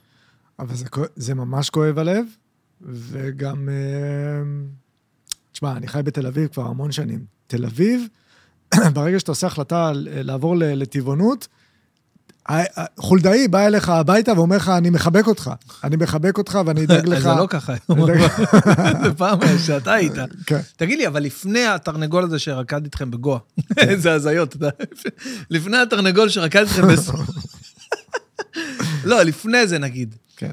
יש מצב שמישהו חפר לך להיות טבעוני? כן. אז לא, אוקיי, זה היה הדלקה. לא, אבל זה מה שהרחיק אותי מטבעונות. האנשים שחפו לי על הטבעונות. אתה יודע שעכשיו אני לא מצליח לדמיין אותך, אפילו נגיד עושה מנגל על האש. לא, לא מצליח לדמיין אותך, כאילו, לפני זה. בונה, זה כבר, זה שתים עשרה שנים. כן.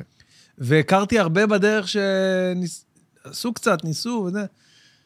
אמרו, אני תרמתי שנה מזה, לטובת מזמני לבעלי החיים, והמשיכו בחייהם.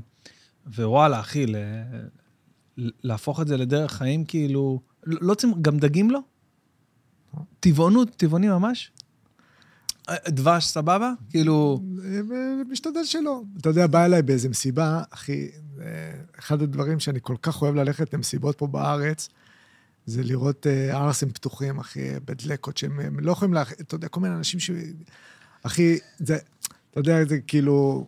כי הם, הם לא הבינו בכלל על מה אני מדבר, אחי. אתה יודע, הייתי בפסטיבל בכנרת, ואני רואה, אתם עושים מנגל, אתה יודע, ושם, אתה יודע.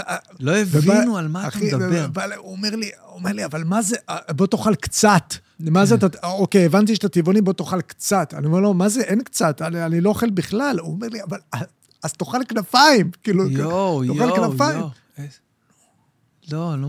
זה מזכיר לי את המרצה שהיה לי, היה לי מרצה בתואר הראשון שלמדתי, לפני הכלכלה ומנהל עסקים, דיברנו על זה גם וזה, למדתי הנדסת תוכנה. למדתי שבועיים הכי קשים שהיו לי בחיים, באמת לא... שבועיים? לא, סתם, לא שבועיים, למדתי שנה, ואז הבנתי שאני לא הולך לעזור כזה, עברתי לכלכלה ומנהל עסקים, ושם בשנה הראשונה היה, היה לי מרצה לאלגברה, משהו גאון, איזה יבגני אחד, משהו ברמה באמת באמת יוצא דופן, הוא היה... הוא היה מאוד מאוד מוכר בכל מיני דברים שהוא פרסם, כל מיני כתבים שהוא פרסם לגבי, לגבי תורת המספרים, ודברים תורפים, באמת, עמוקים מאוד. ויום אחד אני מכין קפה שם בחדר מורים, לא, לא קוראים לזה חדר מורים, אבל איפה שכל המרצים יושבים וזה, מכין שם קוסטה, אני בא להכין קוסטה, ואז אני בא למזוג מים חמים מהתמי הארבע, ואז אני לוחץ על הכפתור של התמי הארבע, והמים יוצאים כאלה, לא חמים בכלל, כזה פושרים. אז אני אומר לו, יבגני, למה המים בתמי ארבע לא חמים? אז הוא אומר לי, תבדוק, אולי השקע לא בפנים עד הסוף. מה? אמיתי, לכל מה שהוא לימד אותי, וכל השנה אמרתי, אין לו מושג מהחיים האלה בכלום, תבדוק אולי שקל, הוא מפנים עד הסוף, אחי, הוא גמר אותי. גמר אותי, אחי, ואני מסתכל, אני בבור רציני. בוא תאכל קצת כנפיים, אולי, אולי, אולי טיפה, זה אותו דבר בדיוק, אחי. אוקיי, נו, לא, מה זה, המכונה עובדת, מה זה לא בפנים עד הסוף, הרג אותי. איי, וואי, תגיד לי, אז... אז... מה שהכי מעניין אותי במעטפת הזאת של, בכל החבילה הזאת של, אני קורא לזה עזרי ההנאה, כל הסמים האלה, הדברים שבעצם שמים אותך במצב מנטלי כזה או אחר. תודעתי. תודעתי, אתה יודע, קיצוני בדרך כלל. היה לך חוויות לא טובות אגב? הייתה אחת קיצונית מאוד, רעה מאוד, שהביאה אותי לעשות את התיקון הזה שאני עושה בשנים האחרונות. חוויה שנגרמה כי, כי עברתי על כל הוראות הבטיחות, כמו שיש בכניסה למטווח, יש הוראות בטיחות, נכון, גם ככה נכון. בכניסה לפסיכדליה, יש הוראות בטיחות מאוד מאוד ברורות, ואם אתה, אתה יודע, זה כמו, אחי, זה כמו, אתה יודע, לעשות הגנה לא טובה מול נבחרת גרמניה. אחי, אתה כאילו, אתה, אתה תחטוף עכשיו. שבע אחד. כן, עכשיו. לא בהתקפה, עכשיו. זה בדיוק ככה היה. זה בדיוק ככה. זו חוויה מאוד קיצונית, שטלטלה אותי מאוד, ו... לכמה זמן בעצם? בערך, כאילו... מבחינת זמן ארצי? זמן, אה, אתה... אין לזה שום משמעות, אחי. אה, אוקיי. אני יכול להגיד לך בדיעבד, שזה היה איזה ארבע חמש שעות רעות. אה, באמת? אבל שהם נרגישו... תחשוב, תחשוב שאני אומר לך, בן בן, אני כאילו, אני שם את הגוף שלך בתוך המדורה, אבל רק ארבע חמש שעות. לא, באמת. ככה זה מרגיש, אחי, שאתה נשרף, הנפש שלך, הנשמה שלך, נשרפת באש הגיהנום. וואו. כן. אל תעשו את זה בבית. כן, אל תעשו, אל תעשו את מה? זה היה כמות, זה היה, זה היה פרק זמן. זה... המצב הנפשי שבו, okay. שבו הייתי. אם אתה מגיע במצב נפשי לא יציב, מאורער, אחרי, במצב לא טוב נקודתי של הנפש שלך, שימוש בפסיכדלים עלול לבעוט אותך לאלף עזאזל. וואו. לעזאזל האמיתי, עם השטן והכל. וואו. Mm-hmm. ולמדת מזה, ומאז... אתה נמצא עדיין במודעות, כאילו, כשאתה חווה את זה, אתה נמצא במודעות אה, אה, מלאה, כאילו, אתה, אני מדבר איתך, אתה, לא, אתה מדבר איתי רגיל, אתה מזהה אותי רגיל, אתה רואה, כי נגיד, אלכוהול לפעמים, mm-hmm. מביא אותך לסטלה שאתה, אתה יכול לא, קודם כל, אתה לא זוכר כלום מה שהיה, ב, ב, כן. ברמות, אז זה ככה עם ה... אסיד מביא אותך למקום שבו אתה מבין שבעצם התודעה הרגילה, היא, היא נמוכה מאוד, זאת אומרת שאתה... כמעט למעשה הולך עם עיניים סגורות ב- ביום יום שלך. וואו. ורק עכשיו, בשעות האלה, ברגעים האלה, התודעה שלך פתוחה באמת, אתה מבין באמת, רק בשעות האלה אתה באמת באמת מכיל, מבין, ו- והעיניים שלך באמת פקוחות. ובשאר הזמן... ואם אני כאילו... נגיד, מנצל את המומנט הזה, לפשוט לכתוב את כל מה שזה, יומן לכתוב, ואז אני חוזר למודעות, ו- וקורא, ויש לי את כל התשובות לכל השאלות, או שזה לא ככה, או שאני מגזים? זה לא, אתה יודע, זה לא כמו הסרטים האלה של, איך הסרט הזה, עם, איך קוראים לה, זה לא הסרט הזה שמראים לך איך אישה יכולה להגיע ל-מאה אחוז... לוסי. לוסי, זה לא לוסי. אבל זה לוקח אותך ל... חושב שבתוך המוח, המוח שלנו נורא נורא מורכב, ונורא נורא מסובך, וטראומות, וזה על זה, זה על זה, זה על זה, זה על זה, זה על זה, זה על זה, ופתאום בבת אחת, אחי, משהו מבחוץ מגיע, ולוקח את השטיח הכל כך מגולגל הזה, ופורס לך אותו בשנייה, את הכל, הכל, פתאום אתה רואה את הכל בבהירות, הכל מובן, הכל... תשמע, זה נורא מפתה. זה נורא מפתה, כאילו, עוד הפעמים, הסכנה שיש ל... בסדר, בן בן, במקרה. במקרה הבאתי בול קטן שאנחנו נחלוק עכשיו. ואנחנו... איזה, אני פה, יש לי פה סיגר, אני מתלבט אם לפתוח פה, אני לא יודע, אני מפחד עליך עם כל האישונים שלך. סיגר? לא. לא? סחי בלטה, אחי. אבל מה זה סיגר? לא, אני גם מעולם לא ישנתי, לא סיגריה ולא סיגר. באמת? אני גם סיגריה מעולם לא ישנתי. סיגריה אף פעם. רק זה... מה יש בסיגר? לא יודע, מגניב כזה. ניסיתי גם באחד הפודקאסטים לפני כמה זמן. היה לי טעים כזה. רוצה לנסות? תביא. איזה מלך. נביא לך את הרובוסטו, אחי, זה... אני לא יודע אפילו מה לעשות איתו, אני יודע שכאילו, אני זוכר, ב-שמונים, זה ההוא היה נושך את הסיגר, נושך אותו. כן, קודם כל, זה מאוד מאוד מאוד, אתה יודע מה, זה נביא לך משהו עדין עדין. אלה קשים קצת. זה מאוד כזה... איך הוא אמר לי את זה, הבחור שלנו שלה? משהו טוב. זה מאוד כזה פאן כזה, אתה יודע, בשביל הפיל כזה, לא, אתה יודע, זה לא, אתה לא מכניס את זה לריאות או משהו. אז מה אני עושה עם זה, בן? מחזיק את זה, לא מחזיק לריאות, אז מה? אני אסביר לך, לא, לא, זה יש לזה טעם כיפי כזה. זה מצחיק שאני נותן לך, אני חושף אותך לעולם של... לא מבין גם מה... מה אתה עושה שם עם הקולף יונים הזה? בדיוק, קולף יונים. קולף יונים. אני חותך לו פה את זה. אוקיי. נותן פה. יש לך פה גם מקטרת. כן, מקטרת גם אני אוהב. כן. איך אנחנו? בסדר עם זה? יש לנו עושה? כן. אה.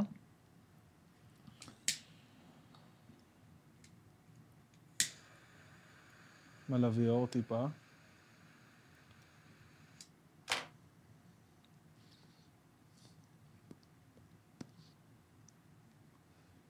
לאט לאט, לוקח לו קצת זמן, אני אערוך את כל ה...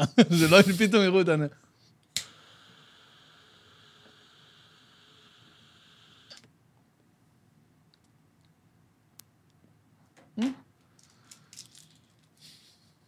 תביא, מה יכול להיות? לא, אל תפתח לך, תביא לי את זה. אתה לא מתבייש מפה לפה? לא, זה... מה, בטיחות קורונה? לא, לא, זה רוק, זה כאילו, זה לא כמו סיגריה. אתה לא מתבייש מהרוק שלך, בן בן. לא, כבר, הכל טוב, אני אשלח לך אחד, מה זה? אני לא מבין בזה אפילו, אני לא יודע מה... כולה מאה שקל אחד, אחי. מאה שקל? זה עסק יקר, אחוש ארמות, אתה יודע. זין, נו, לא מאמין לך, אחי, אל תקצוץ, אחי, אל תקצוץ. אחי, זה... אני לא... אחי... זה ארבע מאות שקל. על מה? אז אל תקצוץ... אחי, אז אל תקצוץ לי, אחי. אני לא אהנה ממנו, אחי. אני לא נהנה להשם. אז מה? תקח שתי... שתי... מה זה? אכפת לי מיד. תביא לי בחמישים, אחי. תגזור לי זה. תחתוך לי חצי. איזה מצחיק. חמישים. איזה מצחיק אתה. וזהו, כך תעשה ככה.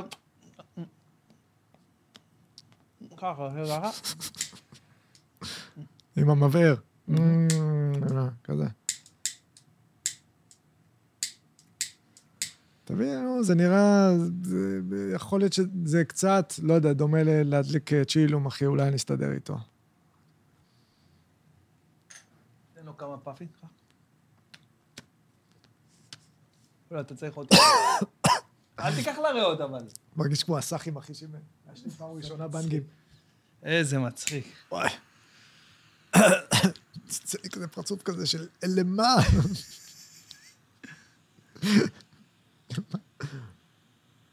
מאה שקל, לא כאילו...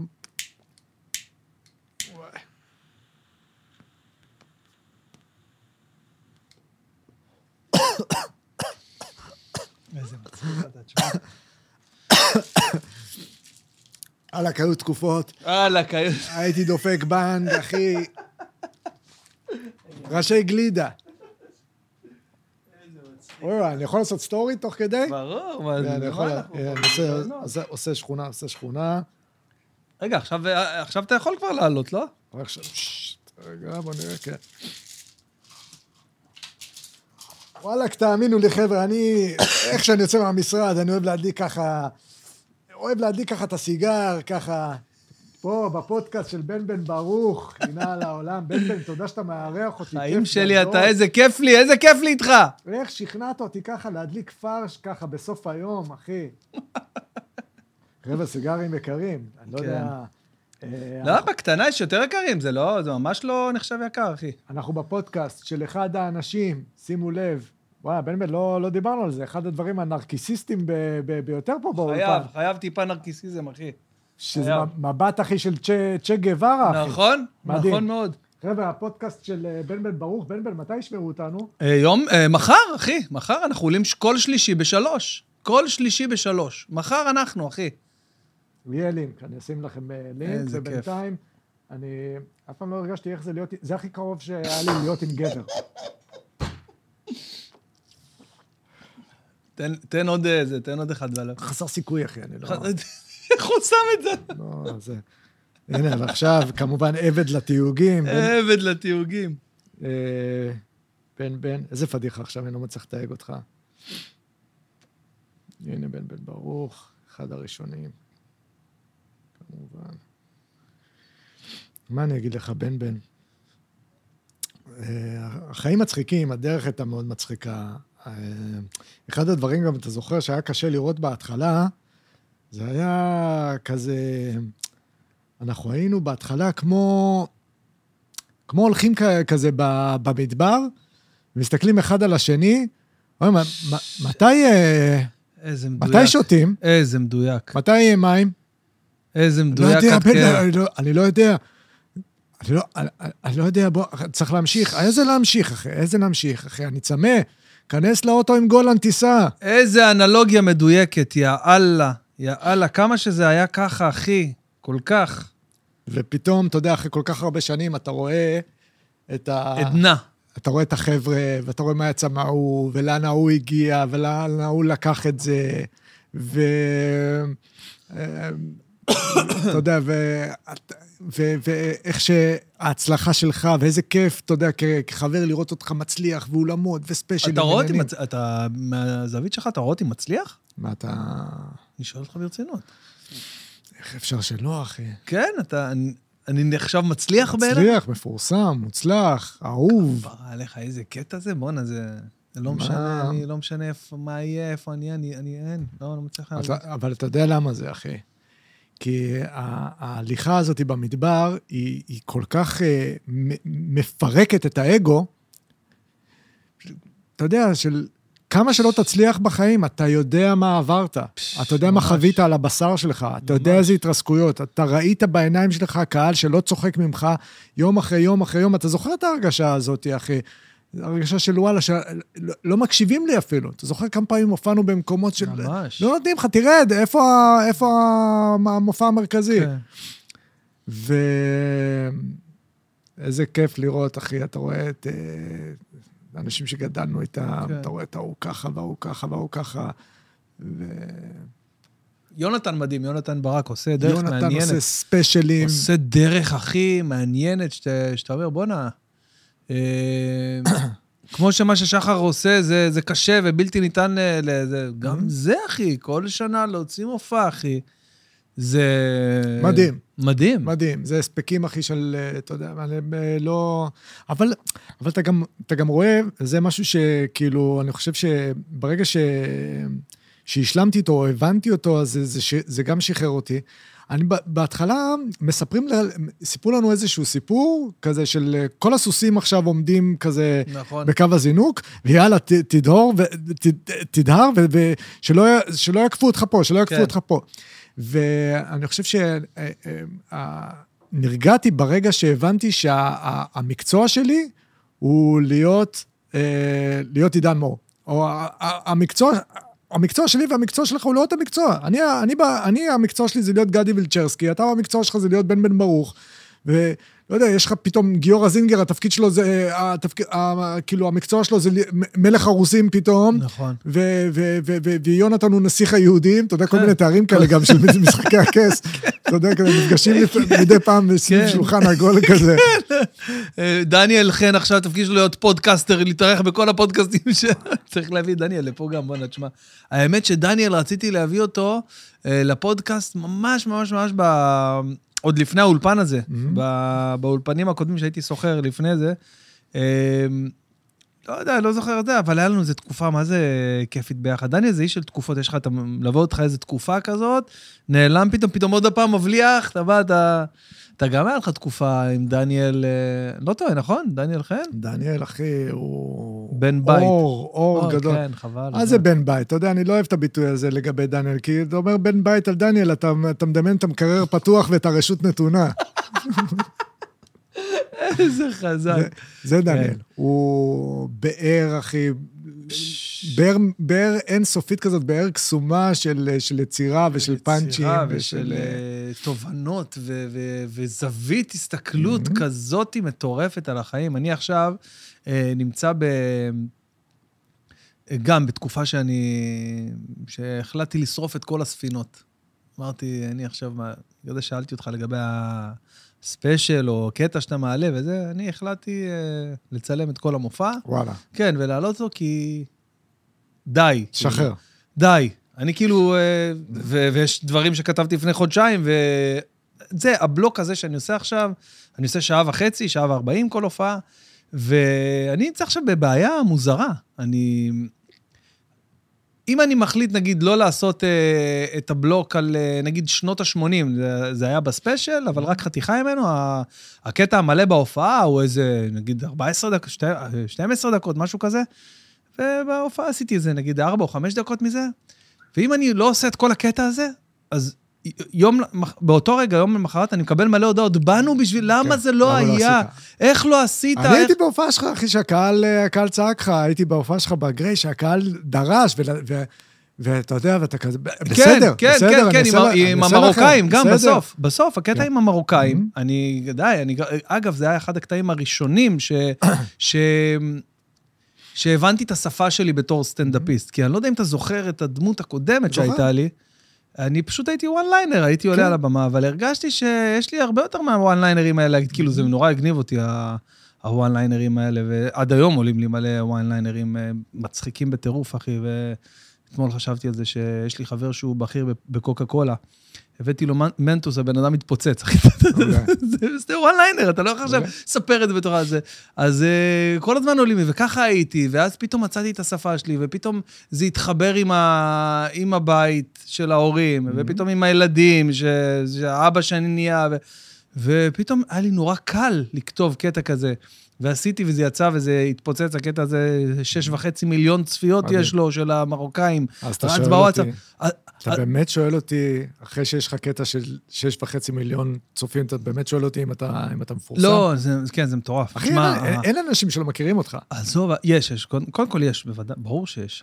מלא, מלא, מלא, אחי, מלא, אני מגיע להופעות. אם שישה וחצי מיליון איש ראו קטע סטנדאפ בעברית, אחי, אז מי לא מכיר אותך? לא, גם תחשוב, גם האסף גרנית שעשיתי, אגב, האסף גרנית, הארבעה סרטונים האלה, ביחד, כל הארבעה יש להם שתים עשרה מיליון צפיות, כל הארבעה האלה.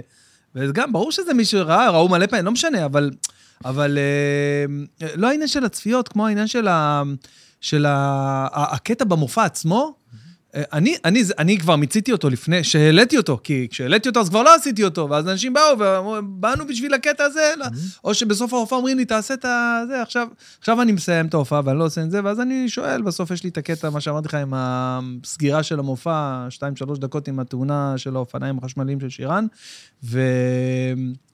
ולפני זה אני אומר, חבר'ה, שאלות, מישהו רוצה, באמת לשאול אותי זה משהו שמענה, כי אני למשל, פעם אחת הלכתי להופעה של לויתר בנאי, ונורא רציתי כאילו, עניין אותי, היה לי מלא דברים לשאול אותו, ופתאום בסוף ההופעה אומר, מישהו, זה, מישהו שרוצה לשאול אותי משהו, ואנשים שאלו, תגיד, איך אתה זה, איך המעבר לירושלים, אתה יודע, כל מיני דברים כאלה אמיתיים, אמרתי, בוא, ואנשים שואלים, ואתה יודע, אתה עונה בפאנצ'ים, והיום, אחרי שיש לך הרבה שנים של, של התרמיל שלך מלא בפאנצ'ים מהעבר, שאתה לא עושה, אז פתאום אתה גם יכול לענות בתשובות, כאילו עכשיו הלתרת פה איזה פאנץ' באמת שלא היה קיים מעולם, והוא בדיוק עכשיו מתאים לבן אדם, אבל אז זה גם פתאום נהיה איזה שלוש, ארבע דקות כיפיות כאלה בסוף המופע, פתאום משהו אמיתי, וכל הזמן אומרים לי, רגע, מה עם זה? הבית המרוקאי, תספר על זה, סבתא שלך, תספר על זה.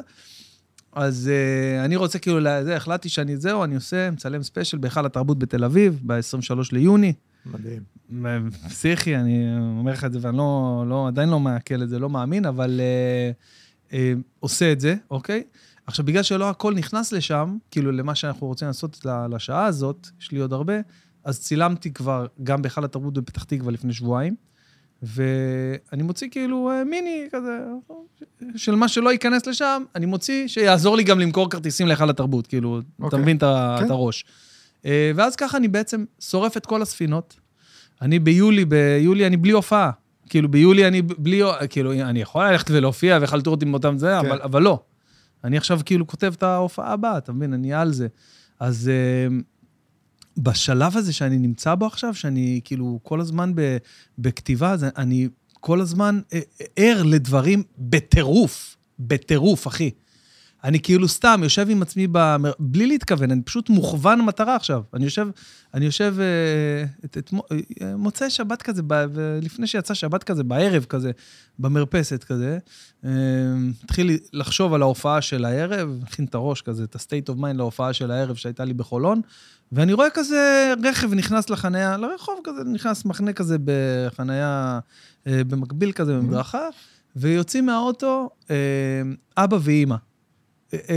זוג צעיר כזה, אבא ואמא עם תינוק, ובדיוק באותו רגע, שנייה לפני חשבתי על, על הילדים שלי, שעכשיו הם גדולים כבר, והלכו לבד ל, ל, לגינות, וזה, ואיזה נוח זה, וחשבתי בראש, מה, ילד חמישי, מה, מה לא ילד חמישי, ככה תינוק, מתאים לי, וזה, ובדיוק אני רואה את האבא והאמא האלה יוצאים מהאוטו, ואני רואה את האבא הולך מאחורה, ופותח את הבגש, ומוציא את השלד של העגלה, ונלחם איתו, מנסה לפתוח איתו, ולא מצליח, והאצבעות נתקעות לו, והוא צועק עליה, ויאללה, תעזרי לי עם הבריכה, ואתה... אמרתי, לא, לא, לא, מספיק לי, אבל לא חוזר לשם. לזה אני לא חוזר. זהו, הבנתי כתוב, פתאום הרגע, זה הזדקק לרגע המדויק הזה, שוואו, להוציא את השלד של העגלה, ולהרכיב עליה את החלק העליון של העגלה, תוך כדי שהיא מחזיקה וזה. ואז הם הלכו משם, האבא והאימא, והם, איך שהם נכנסו כאילו לבניין, ראיתי שנפל לאבא, בלי לשים לב, נפל לו המוצץ של התינוק על הרצפה. ואתה יודע, ואני יושב שם, ואני כאילו בא להגיד לו, ואז עצרתי את עצמי. אמרתי לו, רגע, זה המסע שלהם. אני לא יכול עכשיו להתערב פה בעיניך הבריאה, הם צריכים לעבור את הלילה הזה בלי מוצץ. הם צריכים להרים, לא התערבתי, הייתי כמו צלם של הנשיונל ג'יאוגרפיק, שורה במבי הולך להתערב עכשיו, ולא אומר לו כלום, ככה הייתי בדיוק, אחי. אתה מבין, אז אני כאילו, זה מתחבר כל הדבר הזה לדניאל חן, שאני אומר, בונה, הוא כל הזמן חד ורואה דברים, כי סתם ראיתי שני אנשים יוצאים מהאוטו מחנים, עולים הביתה, נפל להם על מוצץ, בסדר, אבל... אני כאילו מתרגם את זה ממש, כשאני, כשאני על זה, כשאתה על זה, כשאתה מכוון על איזה אה, מטרה, או על איזה state of mind, אתה פשוט, אה, בלי להתאמץ יותר מדי, אה, מוציא, אה, אתה יודע, אה, אה, אבל, אבל הגעתי לזה בגלל שאמרתי, אוקיי, אני שורף את הספינות עכשיו, אין לי ברירה. זה אומץ, אחי. אין, אין מה לעשות. זה אומץ. אתה יודע, אם דיברנו קודם על מה זה אומץ, זה אומץ. זה אומץ להגיד... אה, אני מוותר על הביטחון הזה, של אני יודע שיש את ההופעה, שהיא כתובה, שהיא עובדת, ולוותר על הביטחון הזה, זה אומץ. כל אחד אחי והדרך שלו, אתה יודע, הנה, כמו שאמרת, יונתן מוציא ספיישל פעם בשנה, שחר מוציא ספיישל פעם בשבוע. כל שבוע זה פסיכי. יש אנשים שמוציאים קטעים של שתי דקות, יש אנשים שלא מוציאים בכלל, הם פשוט נורא נורא חזקים באינסטגרם, והם מפוצצים את ה... ככה מביאים קהל. כל אחד, אחי, והמסע שלו, והדרך שלו, ומישהו... ואם אתה... זה היופי, אה? זה היופי. כן. וזה לא מדע... כמה זמן יש לך עכשיו בתור עידן? זמן של... מה? שאתה עושה כמה... כן. עשרים דקות. עשרים דקות אתה עושה? כאילו, אני בא, אני רואה אותך עשרים דקות עכשיו? כן. נו, ולא, כאילו, אתה לא, לא לחוץ לך לחתור להופעה של עידן מלאה? לא. לא? אבל זה יקרה. אולי. בדוק. בינינו זה יקרה, נו מה, אני רואה את זה כבר.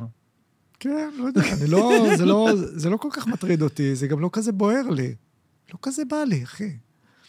לא כזה לחוץ לי, לא כזה בוער לי. אני באמת מרגיש, אחי, לפעמים אני מרגיש שאני פותח את, פותח את הטלפון, אני מחזיק אותו ככה, ואני אומר לקהל, זה מה שאני הרגשתי היום על מה שקרה לפני, לפני שעה, ולפעמים עם פאנצ'ים, ולפעמים בלי פאנצ'ים, ואני מתמלא בסיפוק הזה שהיה פעם מתמלא רק כשהייתי עולה לבמה ואומר להם את מה שהיה לי להגיד היום. וזה, זה, אני כאילו לא מנסה אפילו, לא, לא יודע, לשפוט את זה, או... לא יודע, אחי, אני, אני מסופק. מסופק, זה, זה בסופו של דבר, כן. מה ש, מה שקובע. איך הקשר שלך עם, עם אלוהים כבר, דיברנו על זה שראי, שאתה יודע שיש אלוהים. שפגשת אותו. כן. בשיחות שערכתי... בשיחות שערכתי... בשיחות שערכתי עם אלוהים, זה גרם לי להבין גם המון דברים, מה זה להבין? להבין בדרכי את הדתות, את למה אנשים מאמינים, את כאילו... להיות בן אדם זה דבר נורא נורא קשה, ואנשים צריכים משהו להישען עליו, אנשים צריכים איזושהי מערכת, סידרו להם, אנשים מאוד חכמים סידרו להם מערכת מסוימת, שבה אפשר כאילו לסדר את האמונה בצורה סדורה ומסודרת, ופעם בזתי לזה, והיום אני כל כך, אני מאוד מאוד מבין את זה, זה פשוט לא דרכי. תשמע, זה אחלה דיל. מה? זה אחלה דיל, הדבר הזה. הערכה. כן, הערכה. יותר טוב מהערכה של סטימצקי וכל ההרצאות לא. הרבה יותר טוב. לא, כי אני אומר לך, בתור בן אדם מאוד מאוד מאמין, אבל אתה יודע, שגם שואל שאלות, אני גם, אתה יודע, אומרים שאפילו כהן גדול לא יאמין בעצמו, כי הכהן הגדול חטא בערוב ימה, וכאילו כפר, כאילו כפר בעיקר, כאילו אין אלוהים. ו... זה מצחיק שבאמצע התפילה, שאני עכשיו עם תפילין על היד ומתפלל באמצע התפילה תמידה, עוברות מחשבות כאילו, ושאלות גדולות, ו... ואתה יודע, וזה כאילו, אה, לא מובן מאליו, אחי, לא מובן מאליו היום, אה, אה, לקבל גם את האמונה, גם כשאתה מאמין, גם כשאתה נראה הכי חרדי, אתה, כאילו הכל אה, אה, ככה, כמו שחינכו אותי, כשהייתי בן שלוש עד עכשיו, היום העולם יותר פתוח לדעות, לשאלות. אני בעצמי גם בן אדם כזה שאני קורא כל מיני ספרים על פילוסופיה ומדע ודברים שמעניינים אותי, ששם בכלל אין, אין תפיסה כזה, שם, אה, אתה יודע, אה, מפץ הגדול והלאה, ואבולוציה וכל הדברים האלה, שאגב, אני לא סותר את זה, זה דרך האמונה שלי, אני לגמרי לגמרי מאמין ש... שכן, אני מאמין בסיפור הבריאה וכל מה שהיה, אבל אני מאמין גם שהייתה את האבולוציה תוך כדי, והזמנים הם פשוט לא מה שאנחנו, כן, לא מסונכרנים. זה הדעה שלי, כאילו, אני ישבתי בשיחות שערכתי עם כמה רבנים, אתה יודע, זה, אבל, אבל האמונה, אני, אני, אני כן, אני לא אשקר, אני כן אודה שהיא מבוססת מאוד על הפחד הזה, על הצורך הזה, להישען במשהו יותר, להישען על משהו יותר גדול, ו, ונגיד עכשיו, שלפני כמה ימים, הרב חיים קניבסקי, שר התורה שהלך לעולמו, אתה יודע, זה, זה היה בן אדם שיחסו לו, ולא, לא סתם, אני, אני לא זכיתי לפגוש אותו, אבל הוא באמת היה משהו ברמת ה... הרוחניות שבן אדם מסוגל להגיע, וגם ברמה, אם אני אתן לך, לכל בן אדם, ללמוד ולקרוא ולחפור, ואת כל, מש... את כל השעות, על גבי שעות, על גבי שעות, שהוא קרא ולמד עשרים ושתיים, עשרים ואחת שעות, כל יום, כל יום, וואלה, גם אתה תגיע לרמות של ניתוק. עזוב שני הרבנים, כך גורו אודי. אוקיי, אגב, שמעתי גורו אודי מדהים, שדיבר בפודקאסט של ג'ו רוגן, קוראים לו סאד גורו, הוא, הוא נלחם עכשיו, הוא נאבק לטובת האדמה, כאילו להציל את האדמה מפני כל הקרקעות שהולכים ומאבדים את כל, ה, כל הכוח האמיתי שלהם, עם כל הכימיקלים שמשקיעים, וכל הנדלן שנבנה עליהם, והוא ממש יוצא למסע ונלחם את זה, אבל הוא ישב שם שלוש וחצי שעות ודיבר עם ג'ו רוגן, וג'ו רוגן ככה, אחי. וג'ו רוגן, אתה יודע, הוא לא, יש לו את הכיוון שלו ואת הסקפטיות שלו לגבי כל הדברים וכל הספקולציות שלו, והוא ענה לו על הכל, אחי, בתשובות מאלפות, ואתה רואה בן אדם חכם, הכי חכם בטירוף, שוואו, כאילו, הוא מטורף. אז זהו, אז כל, אתה לא, אתה, אתה, כאילו, מבחינתך לא מרגיש ש, שנגיד, היה לך יותר קל במקרים מסוימים, אם היית... כי... כי... שנייה, אני אסדר את השאלה. בוא ניקח, נגיד, בן אדם שאני מכיר גם לצורך העניין, וגם אתה מכיר, גיל אוליאמפר, אוקיי. הוא מבחינתו, הוא אלוהים, כאילו הוא אומר, אני, אני האלוהים שלי, ככה אני רואה את זה, אני מאמין בעצמי, אני האלוהים שלי, ואני זה, ו, וכשהיה לו מצבים קשים, פה פה מצבים קשים, לאחרונה, קורונה, עניינים, אז... הוא אומר לי, תשמע, אני, אני במצב הזה, כן, הסתכלתי למעלה, כן, אני, האמונה שלי, כן, אני קצת עברתי תהליכים, לפני זה הוא היה צוחק ומסתלבט ומדבר, ופתאום הוא אמר, וואלה, פתאום שהבנתי שהדברים לא ככה, והייתי לבד, כן, חיפשתי דברים, חיפשתי, הסתכלתי למעלה, ממש, וזה הפתיע אותי נורא, זה קרה לך פעם שאתה הסתכלת ברמה יותר רוחנית מאשר השיחות האלה שאתה מתאר, שקראו לך ב... בטח, אני חושב שפשוט הניסיונות האנושיים להבין את אלוהים, להבין מי הוא, מה הוא ומה הוא רוצה מאיתנו, עצם הניסיון הזה הוא כפירה בעיניי. הדבר הזה שנקרא אלוהים בעיניי, הוא דבר שלנו אין בכלל את היכולת לתפוס אותו, לדבר אליו, לפנות אליו בבקשות, בדרישות, לפנות אליו בכלל בשפה האנושית, כנוכח גוף שני, זכר. איך? איך אתה בכלל עושה דבר כזה? איך אתה בכלל מדבר עליו כ, כאחד שהוא עצבני, ונותר כן, טינה, כן. וכועס עלינו, זה, זה, זה, זה השפה שלנו. אני תופס אותו בתור משהו שהוא בלתי נתפס. בלתי נתפס, נכון. בלתי נתפס, ובגלל זה הניסיונות האנושיים להבין אותו, הם נראים לי חסרי סיכוי. אני מבין שהמערכות האלה שנקראות דתות, זה הניסיונות האנושיים בכל ל- זאת... לקמת, ל- להנגיש. לח- כן, להנגיש את זה ל- ל- ל- לכל בית, לכל אדם, לכל, לכל אחד שירצה להישען על הכוח הזה שנקרא אלוהים. מה עשינו עם, ה... עם ההנגשה הזאת? לאן לקחנו אותה, זה שאלוהים ישמור. מצחיק מאוד. הייתה לך אבל חוויה דתית כאילו כל... היה לי פשוט שיחה איתו של... נפתח לי הלב ופתאום הבנתי מה הוא עשה לי. כל כך כעסתי כל הילדות ולא הבנתי למה, למה אני עובר את הקושי הזה? מה, מה, איזה מין אלוהים אתה? מה אתה, מה, מה, מה אתה עושה? מה עשיתי? ופתאום... הוא, הוא, הוא הראה לי באיזושהי נקודה של איך חשבת להגיע לכאן אחרת. זה מה שהיית צריך לעבור, את כל הקושי, את כל וואו. הבלגן, את כל ה, הכמעט הזה, הכמעט אסון הזה. זה בשביל שתוכל להגיע לכאן כמו שאתה עם העוצמות האלה. מה רצית שאני אעשה? ופשוט נפתח לי הלב ו... ו, ו מצאתי את עצמי באיזה מקום, סחי לחלוטין, אחי. תודה, ואתה גאון, וסליחה בכלל שפקפקתי, אני מבין, עכשיו אני מתחיל להבין, שיש תוכנית, והרצון הזה, זה כמו ילד של, אבא, מה, איפה זה? אתה אומר לו, שנייה, רגע, זה אבא בחזקת מיליון. שאומר לך, שנייה, מה אתה עכשיו מתקטנן ושואל אותי על זה? שנייה, יש תוכנית.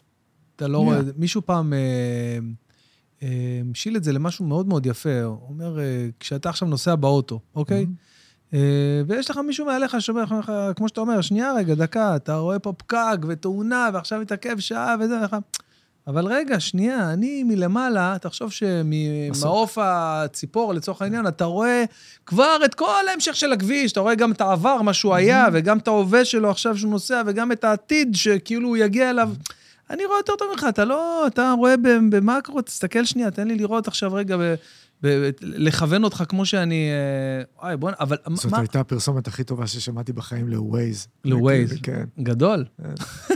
אולי נצא להם. אין לנו על מי להישען, אלא על הווייז. על הווייז, שהוא רואה כבר מראש. למרות שהווייז שלנו עושה לנו תרגילים, אחי, איזה תרגילים מלוכלכים. הרבה פעמים אני אומר, נשמה, אני מכיר את זה, אתה שולח עכשיו את כולם ימינה, אני הולך שמאלה וניפגש בבית. וואי, ממש. יש איזה לסיום, איזו שאלה שאתה רוצה לשאול אותי, מה שמעניין אותך לגביי, ככה, משהו. נותן תמיד את הזכות, כמו שנותן לקהל, אתה יודע, יש לכם משהו שאתם רוצים לשאול. אני, אתה יודע, אני עוקב אחריך ורואה את הדרך שלך,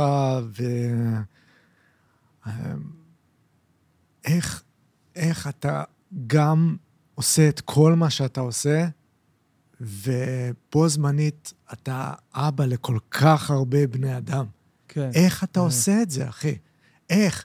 כי אני מסתכל על הבן שלי, יש לי בן אחד, בן חמש, אחי, והוא... אני מרגיש כאילו אני מנהל מפעל, ואתה... אתה אומר לי, כן, אני יש לי רשע. איך, איך, איך אתה גם יושב פה ועושה ויוצר ונוסע ומופיע, וגם אבא לכל כך הרבה בני אדם? איך אתה עושה את זה? וואי, קודם כל זה כיף לשמוע את זה, שאמרתי לך מקודם, אני לא תמיד מרגיש את זה, ואני אומר, בוא'נה, זה עצלן, אני לא עושה כלום, כאילו ממש ככה, וזה כיף לשמוע מהצד שזה לפחות נראה... איש עבודה ואיש עשייה. טורף. אבל יש איזו תשובה אחת, אחי, שירן. לגמרי, אחי, שירן. ועדיין. ועדיין, ועדיין, כן. אתה אני... אבא שלהם. נכון, אני אבא שלהם. גם כשאתה ואני... פה, אתה אבא שלהם. ואני הרבה איתם, זאת אומרת, אני הרבה, זה, אני לא איזה אבא שנגיד אחי עובד בסוכנות ביטוח, mm-hmm. אז הוא מפקח שם, זה המון שעות בביטוח, זה מאוד מאוד שואב, ויש את הסוף שנה שלא רואים כן. אותו בבית בכלל, והוא לא, לא בבית, חמש עשרה שעות ביום, הוא לא בבית. כן. ווואלה, אני הרבה בבית, כאילו, אני גם הרבה פה, אבל אני גם הרבה בבית, והופעות, אתה יודע מה זה הופעה, mm-hmm. בערב, אתה רוצה בערב אחרי שהם כבר, או שהם מתארגנים לישון, או שזה הולך חוסר שעתיים, שלוש, אה, לפעמים פה ושם אלעד, שזה קצת לוקח איזה יום, יומיים, אבל גם קצת, גם אה, מאפס אותך, קצת משתחרר וכי וזה, אבל, אבל כעיקרון, אני, אני חושב, לשאלתך, אני חושב ש... אה, שהייתי יכול לעשות יותר, כאילו, בוא נדבר תכלס, כאילו, הייתי יכול לעשות יותר אם הייתי, אם הייתי נגיד לבד, אבל מצד שני, לא הייתי עושה שום דבר ממה שאני עושה, או אם לא היה לי את הצורך הזה, ואת ה, ובעצם את ה, את ה, את העולם הזה ש, שמקיף אותי, כי בזכות העולם הזה שמקיף אותי, אני, אני מוציא החוצה את התוצר הזה, אתה מבין? אז אז זה דבר תמורה דבר, אז אני מבין שאני לא יכול לייצר כמו שחר לצורך העניין כל שבוע קטע, אוקיי, אבל מצד שני, אני, יש לי ילדים ש... איך אמרת מקודם, שזה מסב לך את הנחת הזה, שאתה, שאתה יכול לדבר עם הקהל שלך סתם בלפתוח מצלמה, ואתה לא חייב עכשיו להופיע או לבנות הופעה, אז אותו דבר, הנחת הזאת שיש לי מה, מהמשפחה שלי, זה בעצם התמורה, התמורה, וזה בעצם מה שנותן לי את הכוח, לבוא ולהתקשר אליך, ולהגיד לך, יאללה, אחי, תבוא, וזה, ויהיה כיף, ונעשה, ומחר יש לי עוד אחד, וזה, ועכשיו אני הולך להופעה, ואתה יודע, ו... תשמע, זה, אני חושב שזה בזכות זה, והתשובה היא שזה, זה בזכות הדבר הזה, זה קשה. ארבעה. ארבעה ילדים, אחי, כן, זה, זה, זה, אני לא, אני לא אשקר, אחי, אני לא יפייף את זה, אני לא אגיד שזה, וואלה, זה... זה קשה, זה... אתה, אתה גם רואה איפשהו קצת את, ה, את האור, כאילו אתה... מתחיל... שהם גדלים. כן, שהם גדלים, מתחיל להיות קצת יותר, אה, אה, יותר, יותר אופטימי כזה, יותר פתאום אתה רואה כבר את האופק של, בוא'נה, עוד שנייה אנחנו יכולים לטוס, אני ושירן, לאיזה שלושה, ארבעה לילות, אתה יודע, בשביל רק, רק אני והיא, אתה יודע, ו... וצריך להגיד על זה תודה, מה אני אגיד לך? צריך להגיד על זה תודה שיש, ולחבק את זה, ולא שלפני דקה וחצי, אחי, היינו במצב קטטוני, אחי, כל היום בבית, וזה באמת היה קשה. באמת, באמת, אני בשלושה חודשים הראשונים של הקורונה, אני... אני הייתי גמור, אחי, גמור מנטלית, גמור, לא יכולתי לנשום, הייתי בלחצים, הייתי ב... ב... הרגשתי לא, לא רלוונטי, זה הדבר הכי גרוע שיש. הרגשתי לא רלוונטי יותר, כאילו, שלא ייצרתי שקל הכנסה, לפני הזומים, לפני הכל.